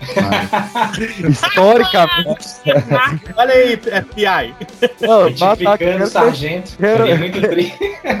eu quero conhecer a Disney, não ataca lá não, por favor. E, e, lógico, né, os Estados Unidos ele é feito de preconceitos, então às 11h14 da manhã, a primeira coisa que eles fizeram foi fechar a fronteira com o México, acreditando que eles podiam ter algo a ver com isso. Caralho, o México, ah não, a gente precisa abrir um parênteses pra falar do México. Ah. O estadunidense precisa resolver essa parada na terapia, porque qualquer merda que rola nos Estados Unidos, o México tem a ver, entendeu? Abre um furacão, morre porrada de gente e tal, puta México é foda, né, mano? O muro tá Caralho, baixo. tá com muito grama problema tá de. Tá com muito problema de imigração, não sei o quê. Uh, vamos construir um muro. Porra, mano. Terapia, velho. Dá um- deu aquele tsunami lá, falou, ó, é, vamos aumentar o muro do México aí, porque pode vir um tsunami de lá, ninguém O Bin, sabe. o Bin Laden tá escondido no Afeganistão. Puta, a gente tem que invadir o México. Vamos então é, para algumas curiosidades e conspirações. Agora- Aí, é, agora. Não, eu abri o TCC aqui agora. Que- é, Eu acho que você fra- deve- eu o acho seu TCC deveria- não era de verdade? É sobre conspiração? Não, então, eu, Eu acho que você deveria imprimir isso aí e vender. eu fiz isso. Editoras. Está, está à venda na clubedeautores.com. Você procura lá. Não é meu nome artístico, né? Você procura pelo meu nome sério, Pedro Marco. Está lá. É História e Engenharia nas Sombras das Ações Gêmeas. E, e a história é realmente essa. Eu fiz o TCC, eu queria falar das teorias da conspiração. Meu orientador não deixou, por motivos óbvios, sabe ele. E só que quando eu fui aprovado, né? Eu peguei o TCC e eu acrescentei tanto a parte de história e política no início, quanto a parte de conspiração e de cultura pop no final, que a gente vai falar já. Se- Servir de, servir de escada aí pro seu, pro seu jabá, de nada, hein? Não, muito, muito obrigado, mas o livro está de graça para os ouvintes do Pipocast até 11 de outubro. Basta você mandar um e-mail para pipocadepedra.gmail.com dizendo eu quero o livro das suas gêmeas que você vai receber 100% gratuito. Eu quero. Mande para arroba É, poça de pedra. Mas vamos dar uns spoilers aí do, do livro, ó. Por exemplo, eu posso dar um fato de que até hoje, na história da humanidade, somente três prédios de estrutura metálica caíram por conta de incêndio: a Torre Norte. A Torre Sul e a Torre 7. Nenhum antes, nenhum depois. Inclusive, nós tivemos prédios de estruturas similares que queimaram por cerca de 28 horas e não caíram. Mas esses caíram com o fogo de uma hora. Mas tudo bem. No ano de 2000 a 2001, 67 aviões foram interceptados porque saíram de sua rota por 20 minutos. Os aviões do 11 de setembro saíram por 102 minutos e não foram abatidos. Um deles foi. um deles foi. Lembrando, juiz não foi eu que disse isso. Outra curiosa, os, os quatro aviões sequestrados, eles pertenciam a duas companhias aéreas, a, a American Airlines e a United American Airlines. Meses antes, ou melhor, semanas antes dos atentados, vários acionistas tiraram seus dinheiros dessas duas empresas específicas e faturaram milhões. E por algum motivo, a Comissão de Valores Mobiliários americana nunca revelou quem foram esses acionistas. Estranho, né? Eram dois, Osama e Bin Laden. Ai, ai. Que coisa, né, cara? E quando bateu e o atentado terrorista, claro que caiu o valor de mercado delas. Absurda. Não, e assim, não E só. os mesmos caras compraram de novo as ações depois que caiu. Porque não só era o avião deles que bateu, como o escritório das duas agências estavam dentro das Torres Gêmeas. então, assim, foi uma azar danada. A gente tem, no dia do atentado, no dia 11 de setembro, quando deram a autoria do caso pro Bin Laden, né, que ele já era o número um procurado do, do FBI antes do atentado, surgiu uma fita do Bin Laden falando que não foi ele que fez. E assim, por curiosidade, cara, isso, isso realmente não tem como a gente mostrar aqui no, no, no podcast, mas tem como você ver lá no livro que você vai pedir via e-mail, porque você é uma pessoa estudiosa e interessada. Eu faço uma comparação entre todas as aparições oficiais do Bin Laden e a aparição dele no dia 11 de setembro, no qual ele fala que foi ele que fez o atentado. Cara, você vai ver que é um cara mais moreninho, com nariz diferente. Eu acho que ele não é o Bin Laden, não.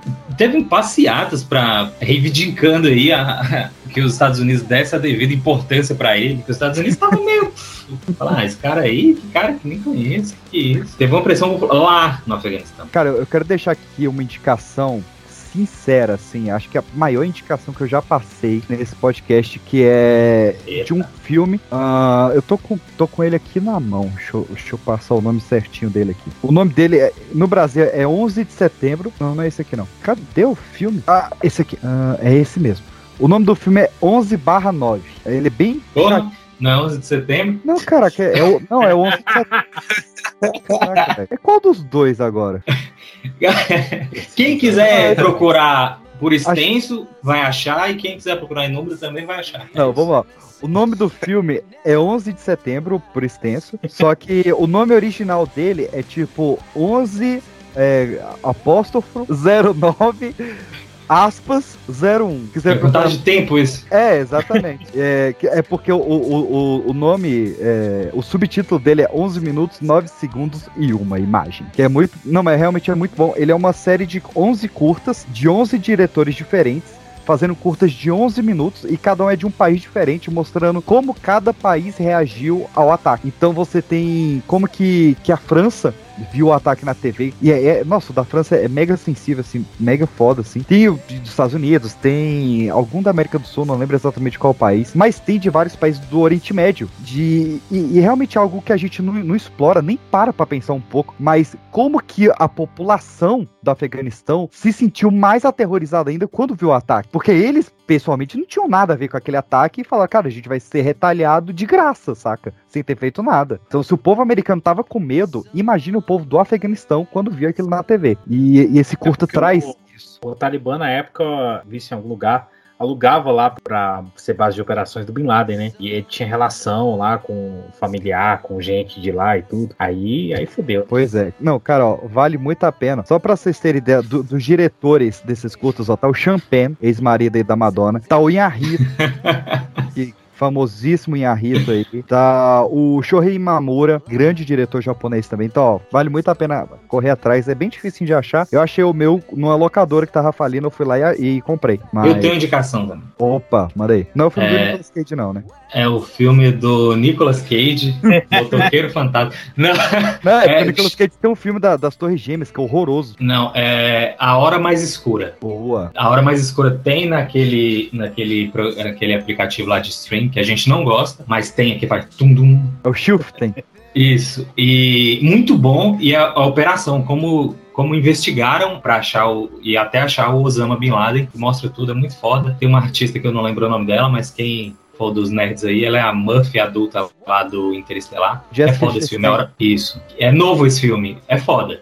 Tem o, o, o Chris Evans ou Chris Pratt? Não, é um dos Chris da Marvel, tá no filme também. Muito bom. Não, e, e já que a gente tá na sessão de indicações de filme, né? Guerra ao Terror, que foi o primeiro filme dirigido por uma mulher a ganhar um Oscar de direção. Então, só por isso já vale muito a pena assistir. E é um filmaço também sobre as consequências do, do 11 de setembro na Guerra ao Terror, né? Já diz o título. E o Voo 93, que é a versão americana de que eles realmente se levantaram e tomaram o voo. É talvez uma história mentirosa? É, mas é um filmaço, cara. E a, a parte de, de, de sala de comando dos voos americanos é muito bem feita. A recriação das ligações. E o filme é extremamente claustrofóbico. É, vale muito a pena. E foi esse o nome da política adotada pelos Estados Unidos depois disso, né? Que todo mundo fala que é uma extrema balela, mas foi é, o nome do que o Bill Clinton deu e depois o Bush e tal, é guerra, é justamente guerra ao terror, que ficou marcada a era da guerra ao terror, que foi mais uma desculpa para os Estados Unidos começar a invadir todos aqueles pequenos países ricos em petróleo que geralmente estão precisando de democracia. Aí os Estados Unidos vão ajudar sempre essa galera. Não, e. e- Não, professor. Não, eu- O lado de cá de vez em quando precisa também, mas é só quando tem ameaça de comunismo. Não, mas se não for rico em petróleo, não interessa muito. Mas duas indicações aí. É realmente, cara, é um, é um prato cheio pra, pra, pra produção de cultura pop, né? Tem um documentário nesse mesmo aplicativo aí que faz Tundum. Que a gente não gosta, a gente gosta Não. daquele outro. É do outro, da Amazon Prime. Eu gosto do, do Mas tá nesse que a gente não gosta, Eu gosto do infelizmente. da- Eu gosto do que faz tundum, você gosta do que faz. Mais ou menos, eu acho que sim. que eles fizeram um documentário que, assim, é bem americano, bem nacionalista americano, mas eles tiveram um, um trabalho de recuperar as imagens do atentado e remasterizar elas no, em 4K, assim, cara, que tá um primor, assim. E as entrevistas com sobreviventes do atentado, assim, é, é- nossa, é, é muito emocionante. E eles pegam desde a criação da Al-Qaeda até o governo Trump. Então é bem completinho, assim. Se você quiser ter um supletivão, se você achou esse podcast não tão informativo, vai se informar lá. E por último, eu queria eh, indicar o Vice, ou Vice, se você é gringo, que é o filme sobre a vida do Dick Cheney, né, o vice-presidente do Bush, que provavelmente foi o cara que mandou ou que deu a vista grossa para os atentados. E toda essa parte do dia do atentado, de como que ele comandou a NORAD e de como que ele fez o povo americano aceitar, né? Porque, vamos lembrar, a base da, da teoria da conspiração 12 de setembro é que foi um novo Pearl Harbor, né? Estados Unidos deixou acontecer para ter desculpa para retalhar o Oriente. E a forma... Só que isso não é imediato, né? E a forma como o Dick Cheney, vice-presidente, fez o povo aceitar que os Estados Unidos atacasse o Oriente, cara, é um primor feito nesse filme. Christian Bale, né, cara? O nosso Batman eterno aí. Sensacional no filme. Como que é esse filme? Vice, VIC. Cara, pra quem gosta de, de política americana, é excelente, excelente. E esse vai totalmente contra, né? Ele é crítica política americana. Cara, o, o Sam Rockwell como Bush tá inacreditável, cara. É o Bush ali no filme, tá? Muito Esse eu bom. vou ver. Não, veja, ainda mais você gosta do Christian Bale, você gosta de- dele, é, é o filme da carreira dele, assim, é muito bom.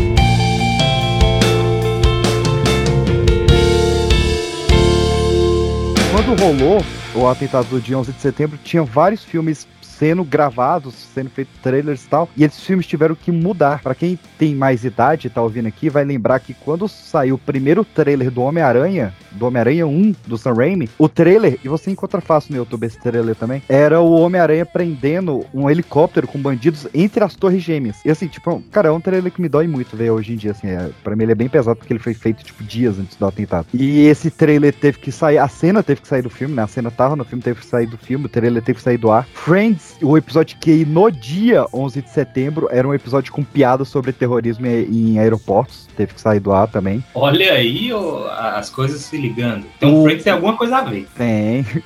A revista do Superman, a Man of Steel, no dia 11 de setembro, um, um helicóptero batia na Lex Tower, que é, eram dois L's, então pareciam duas torres gêmeas também. E assim, a imagem parece bastante. A capa do Flight Simulator, que os terroristas usaram para treinar os ataques, era um avião passando entre duas torres. E assim, vários filmes que foram modificados, né? O MIB, Homens Preto do, do Will Smith, tem cenas onde as torres gêmeas estão lá, tem cenas on- onde elas não estão. O Lilo Stitch, cara, o, o último ato de Lilo Stitch era o, o avião do Gandu, ele ia passar entre duas torres e derrubar uma delas. Essa cena teve que ser refeita também. Ultimato Borne teve que ser adiado porque era um filme de, de terrorismo em solo americano. Então, cara, mudou muito a, a cultura pop, toda essa parte das torres gêmeas. Hey, look at that. Federal law prohibits any joking regarding aircraft hijacking or bombing. You don't have to worry about me, ma'am. I take my bombs very seriously. Sir, you want to come with us? No, wait! Chandler, wait!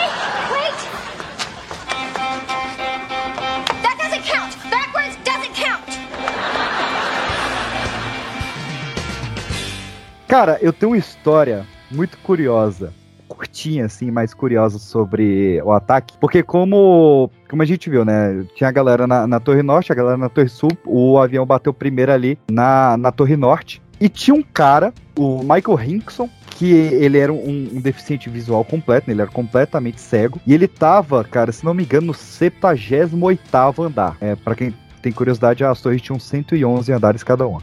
E ele tinha uma cachorrinha, uma labradora, chamada Rochelle. E a Rochelle, ela tinha uma peculiaridade que ela tinha um medo de trovão grande até pra cachorro, né? Cachorro geralmente já tem medo de trovão, mas ela tinha um medo, assim, exacerbado de, de, de trovão. E quando o avião bateu na torre, ela achou que a cachorra, estima-se que ela achou que era um trovão. E ela, por ser um cão guia, né, ela levantou e puxou o Michael Hinkson pra, pra escada e fez ele descer os 78 andares puxando e o Michael Hinkson se salvou por causa dela. 1463 degraus. Ele Quando se ele chega. salvou e virou crossfiteiro, né? Pois é, cara. Mas a cachorrinha, por medo de, de trovão, salvou o cara. Eu, eu acho essa história bem legal, cara. É, isso é a história que tem que virar filme. Mas morreu o cara embaixo lá quando chegou, né? Não, ele se salvou. 78 andares. Não, de- o fôlego, né?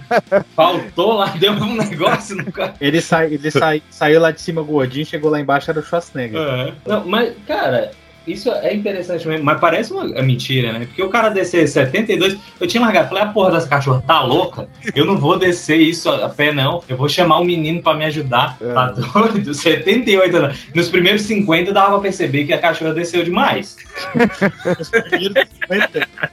porra, 78 a pé? Cara, são aí. 1.400 degraus, cara. Mil... Cara, pra eu chegar. Pra, pra eu, eu entrar no meu trabalho e chegar na, na sala onde eu trabalho são 108, eu acho uma eternidade. Provavelmente esse cara foi o único na história das Torres Gêmeas que fez esse, esse percurso todo a pé. Foi. Nem os bombeiros estavam fazendo isso.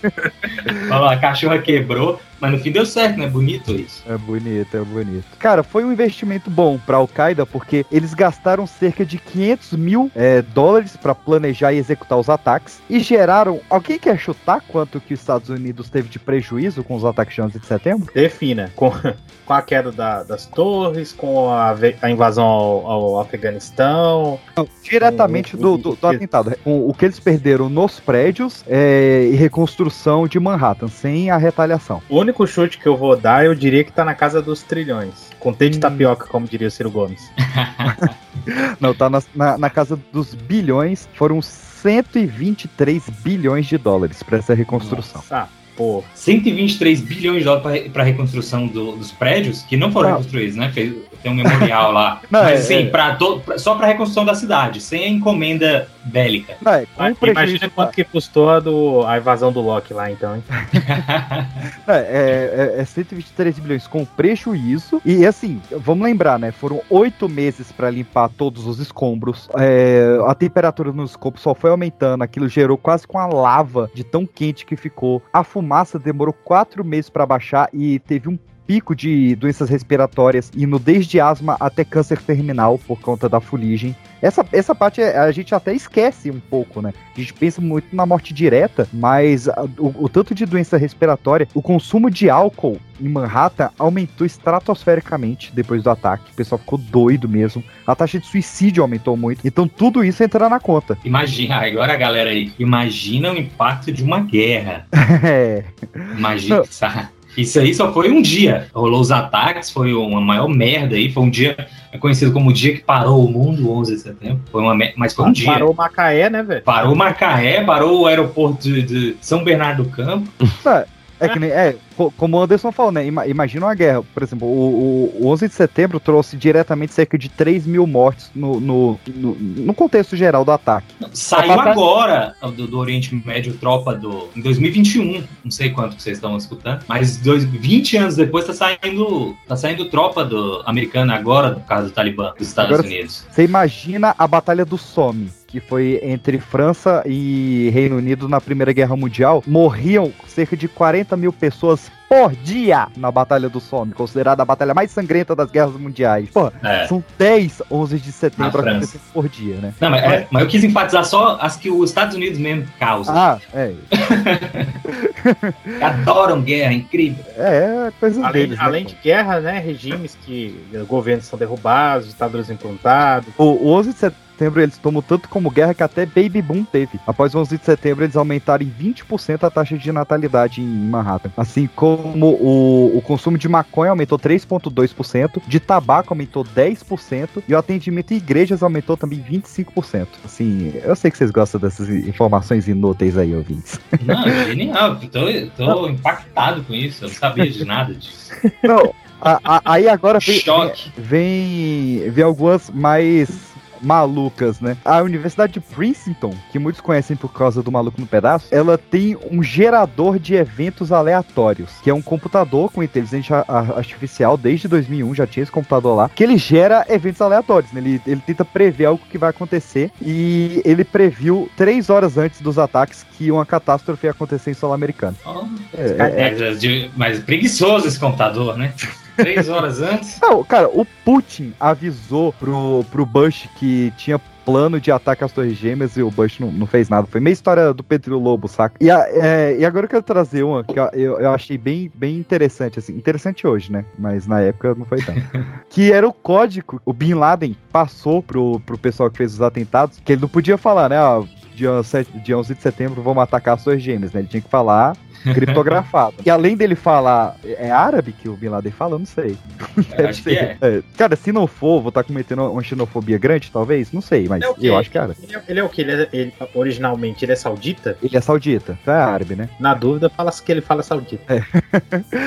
Porque a- a- o texto que ele mandou foi: o primeiro semestre vai começar daqui a três semanas. Isso ele falou três semanas antes do- dos atentados. Duas escolas de ensino médio e duas universidades. Este verão vai ser quente quente, 19 certificados para educação privada e 4 exames. Lembranças ao professor, adeus. As duas escolas de ensino médio eram as Torres Gêmeas, as duas universidades eram os dois pontos em Washington, né, o Pentágono e a Casa Branca. Os 19 certificados eram o número de sequestradores e os quatro exames eram o número de aviões.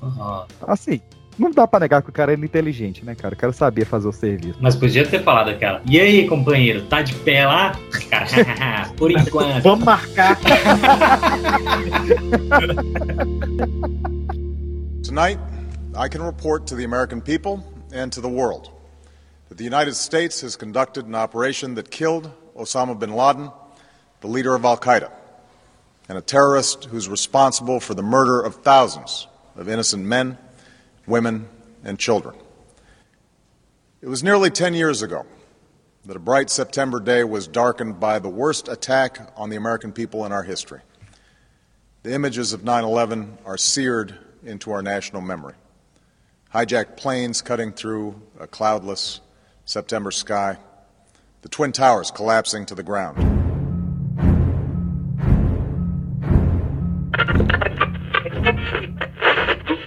O cara que veio a vídeo, a público, assumindo a autoria dos casos, dizendo ser Bin Laden, era ou não o Osama? Cara, vou te falar, pra, pra te responder essa pergunta, eu vou voltar um pouco antes. Ah. Eu vou trazer uns dados aqui que a gente ainda não falou, mas são importantes da gente falar. Aham. Não sei se vocês sabem, né, caro ouvinte, você, mas Bush pai e o Bush filho, ambos trabalha, trabalharam na Carlyle. Certo. É uma empresa de armas, assim, com um investimento absurdo, com vários, com vários sócios multimilionários. E um dos sócios, e um, do- um dos sócios investidores dessa empresa era a família Bin Laden. Na manhã do 11 de setembro, o Bush pai e o Shafiq Bin Laden, que é meio irmão do Osama, eles estavam em uma conferência em Washington da Carlyle. Ele, ele, ele, ele, é, ele foi acusado, e isso foi abafado, e aí né, a gente não nunca vai saber a verdade ou não, mas ele foi acusado de ser, de estar associado ao, ao Osama Bin Laden. É, cara, mas o presidente do- dos Estados Unidos era o filho dele, né? Então foda-se. Pois é. Diante disso, ah, uma outra coisa que é importante também, uma outra coisa que é importante falar. A ligação que o Osama tinha, que o Osama Bin Laden tinha com a CIA, na época que o que Estados Unidos e Rússia disputavam a- o Afeganistão como zona de influência. Os Estados Unidos realmente financiou a, a luta lá, na, a, a luta armada lá no Afeganistão. Existem alguns jornalistas teóricos da conspiração também famosos por isso, que dizem ter documentos que comprovam que, na verdade, Osama Bin Laden ele não era nem um líder paramilitar. Ele era um agente da CIA que nada mais era do que um gestor de negócios naquela região ali do Afeganistão e, e- e em torno, sacou? Ele gerenciava aquilo para fazer com que a influência russa não acontecesse e, e aí a, a contrapartida era o- os Estados Unidos financiar esse tipo de coisa, financiar o, o- o, né? Dar grana pra ele e, ele e ele era o gestor daquela área ali num, num- num- como se fosse uma grande milícia, né, paralela ao poder, né, o poder, o famoso poder paralelo. Tem, o que faz sentido porque ele é documentado que ele foi treinado pela CIA, isso é realmente fatídico. Então, assim, eu acho que ali, cara, sem sacanagem, eu acho que eu acho que é, eu acho que era ele mesmo, assim, era, eu acho que aí, e aí, cara, olha, onde entra o negócio, tá? Onde entra o negócio? De alguma forma, os Estados Unidos estava envolvido. De alguma forma, os Estados Unidos estava envolvido, sabe? E, assim, é aquilo que eu falei, cara, eu, não, eu não consigo, eu não consigo ainda dentro de mim mesmo chegar a uma conclusão se ele arquitetou ou se ele se envolveu, mas de alguma forma ele estava envolvido sim. E aí a forma que os Estados Unidos se envolveu talvez possa ser ter botado o, o Osama ali, sacou? Ó, Você vai ser o nosso bode expiatório, mano. Sacou? Você O- vai o- assumir essa O merda. tiradentes do, do, do bagulho. Tipo isso, você vai assumir essa merda, por conta disso a gente vai, vai, vai, vai, vai minha, popular, minha popularidade vai aumentar, meu irmão, a gente vai comprar arma pra caralho, vai fazer dinheiro, vai ficar mais milionário do que a gente já é, e a gente vai atacar o, a gente vai atacar o Iraque, foda-se, vamos roubar o petróleo dos caras e foda-se. Então só que a gente precisa que você seja aí o cara que assuma o atentado aí, a gente precisa que você, tipo, bote sua cara aí e, e- e fale. É, é, é, acho que o meu gap só é entender se houve envolvimento desde o início dos Estados Unidos ou se eh, os Estados Unidos, quando descobriu, resolveu, não, pô, vamos fazer essa porra junto. Bora fazer essa merda junto, então. Vamos fazer essa porra direito porque é interesse de todo mundo. É, eu acho que, na verdade, o Osama, ele é, ele é peça, ele é peça do, do. Ele é peça fundamental ali dentro ali, dessa, dessa, dessa, desse, desse grande teatro, desse grande teatro de, de mau gosto, né? É, infelizmente vamos ter que demorar pra saber a verdade, se é que vamos saber a verdade realmente anunciada por quem tá envolvido, mas serviu pra botar uma pulguinha aqui atrás da orelha. Quero mais uma vez agradecer demais ao Afonso 3D pela paciência nesse horário mega corrido aqui, hoje trocar essa ideia e que ele volte pra gente dissolver depois com mais tempo, abrindo uma cerveja aí e batendo esse papo maravilhoso. Vambora. Obrigado mais uma vez pelo convite aí. Espero ter botado uma pulguinha atrás da orelha das pessoas. Pelo menos vai incomodar e falar assim, pô, será que esse maluco tá falando sério mesmo? Será que É. Só pesquisar, galera. Vai lá, Começa corre atrás assim. e pesquisa. Mas, Ó, brigadão aí pelo convite mais uma vez. Galera aí do podcast, Pipocast, beijão pra vocês. Me sigam nas redes sociais, arroba Afonso 3D. Um abraço!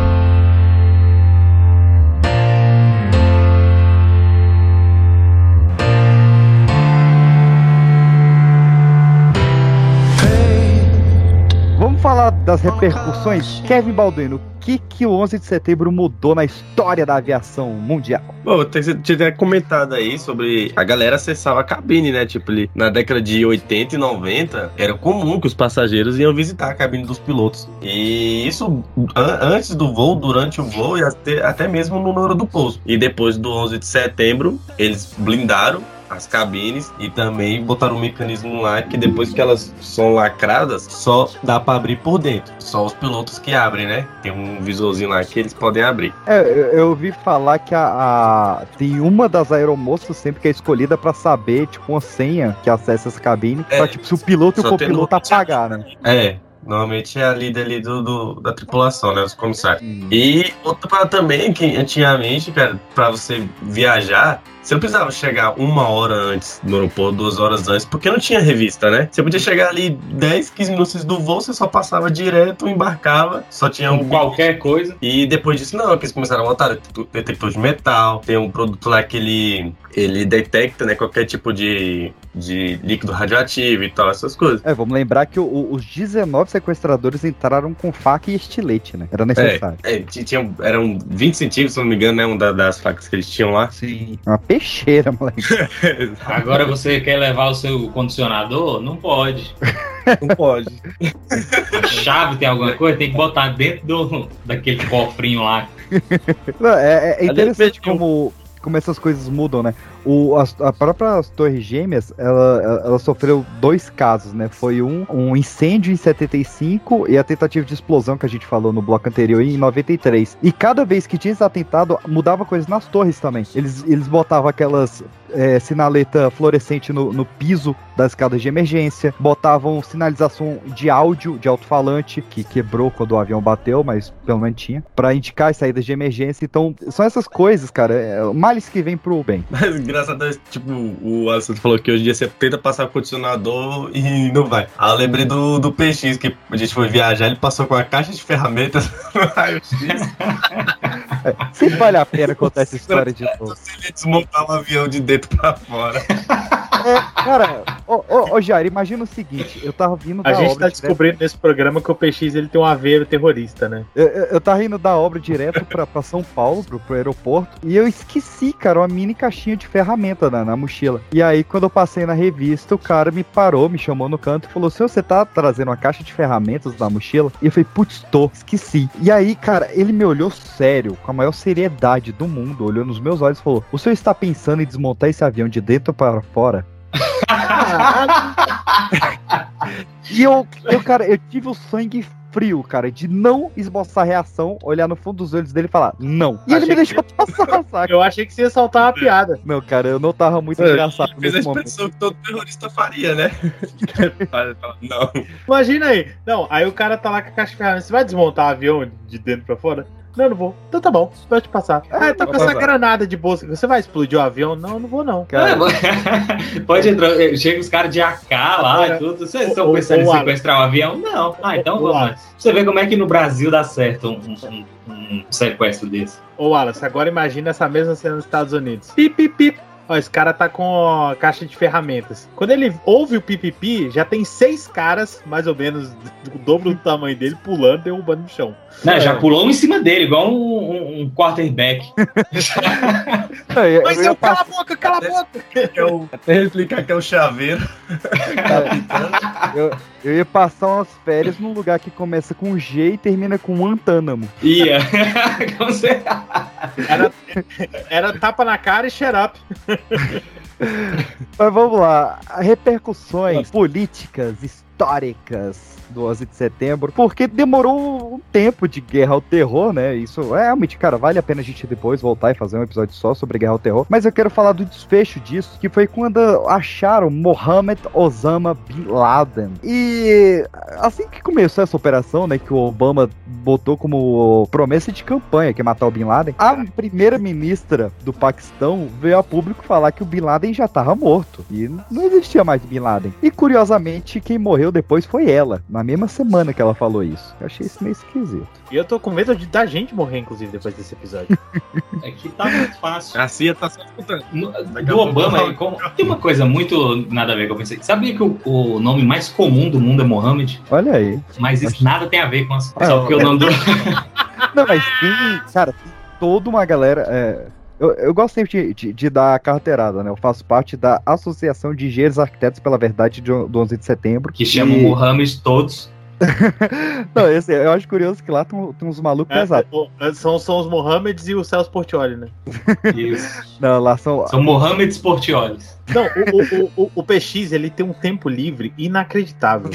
Tem um programa que eu gravo com esse filho da puta. Não, porque eu sou da associação não sei o que. Caralho, velho. Parabéns. Não, mas eu tenho carteirinha e tudo, eu tenho que imprimir a, a nova. De- Deve ser, deve ser um hobby, né? O cara tem uma coleção de carteirinha de samba canção. É, de meias sociais de 17 cores. Mas, é o hobby dele ficar indo nesses grupos aí. É, não, eles me chamam pra, pra reunião, só que em Manhattan não tem como eu ir. Mas enfim, o negócio é que lá tem um grupo de pessoas que acredita que o, o Osama e o Obama são a mesma pessoa. E eles botam. é sério, é sério. É, eles botam. Mas é lá na associação lá que você participa? É, não, mas esse, esse, essa é a galera que a gente ignora na associação.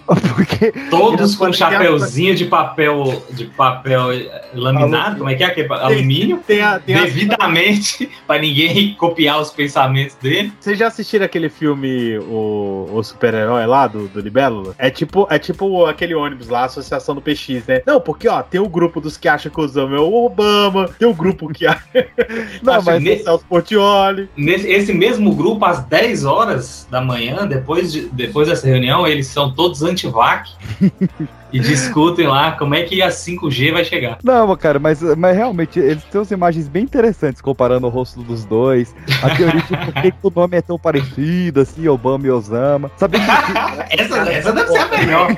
Olha o argumento é o mesmo da cara e ele não consegue decorar dois nomes diferentes. Não, Então pra- por isso que ele teve que colocar o Bam e Osama.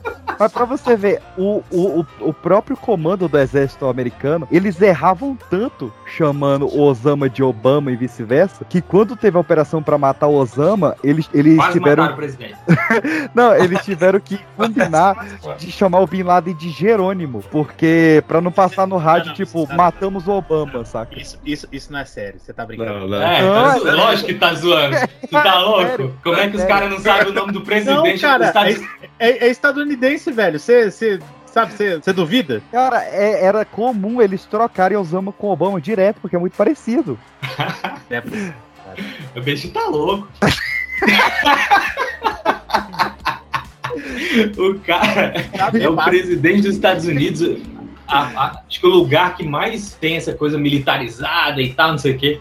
Os caras vão trocar o nome do presidente pra não matar ele. Já pensou? Não, trocou o nome. Troca o nome, alguém ó, troca no café da manhã e fala, putz, demos um golpe de estado aqui, era outro cara que era pra pegar. Trocaram o nome do Bin Laden. Ah, tem que pegar a, a Vilma. Quem? A Dilma? Não, Vilma. Aí, pum, caiu. e o Temer, ué.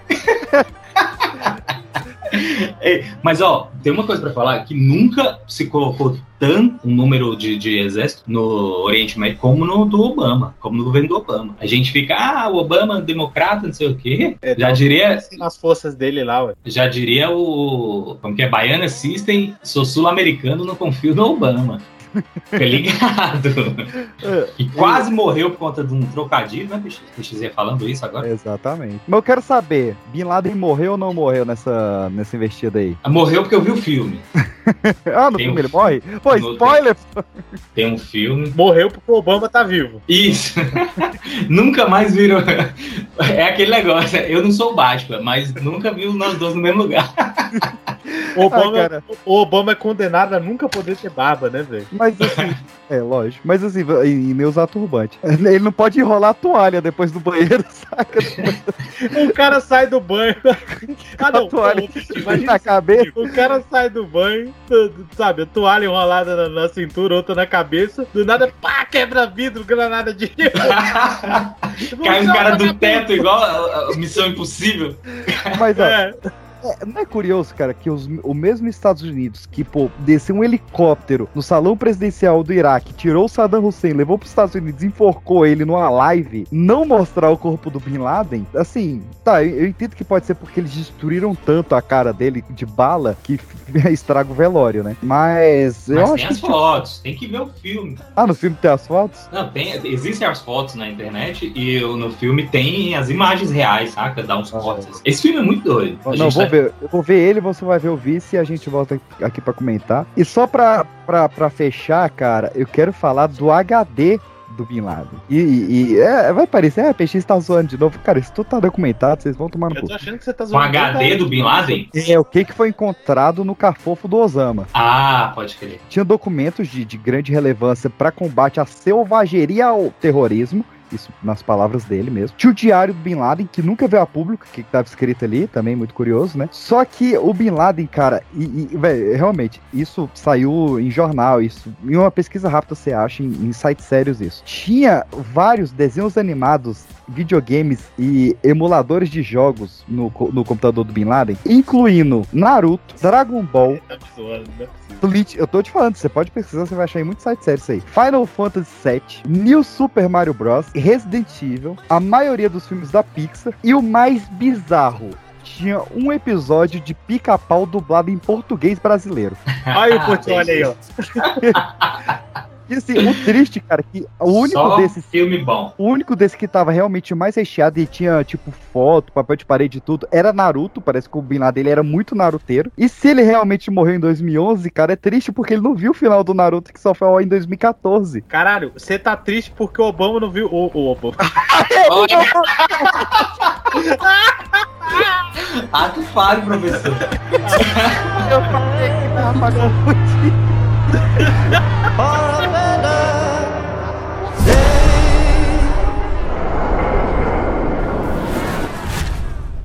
É literalmente Osama nas alturas, né? Você sabe por que, que Anderson, sabe por que, que o, o Bin Laden não bate nos filhos dele? Porque ele ele, é. Osama. Essa consegue ser tóxica e ruim ao mesmo tempo.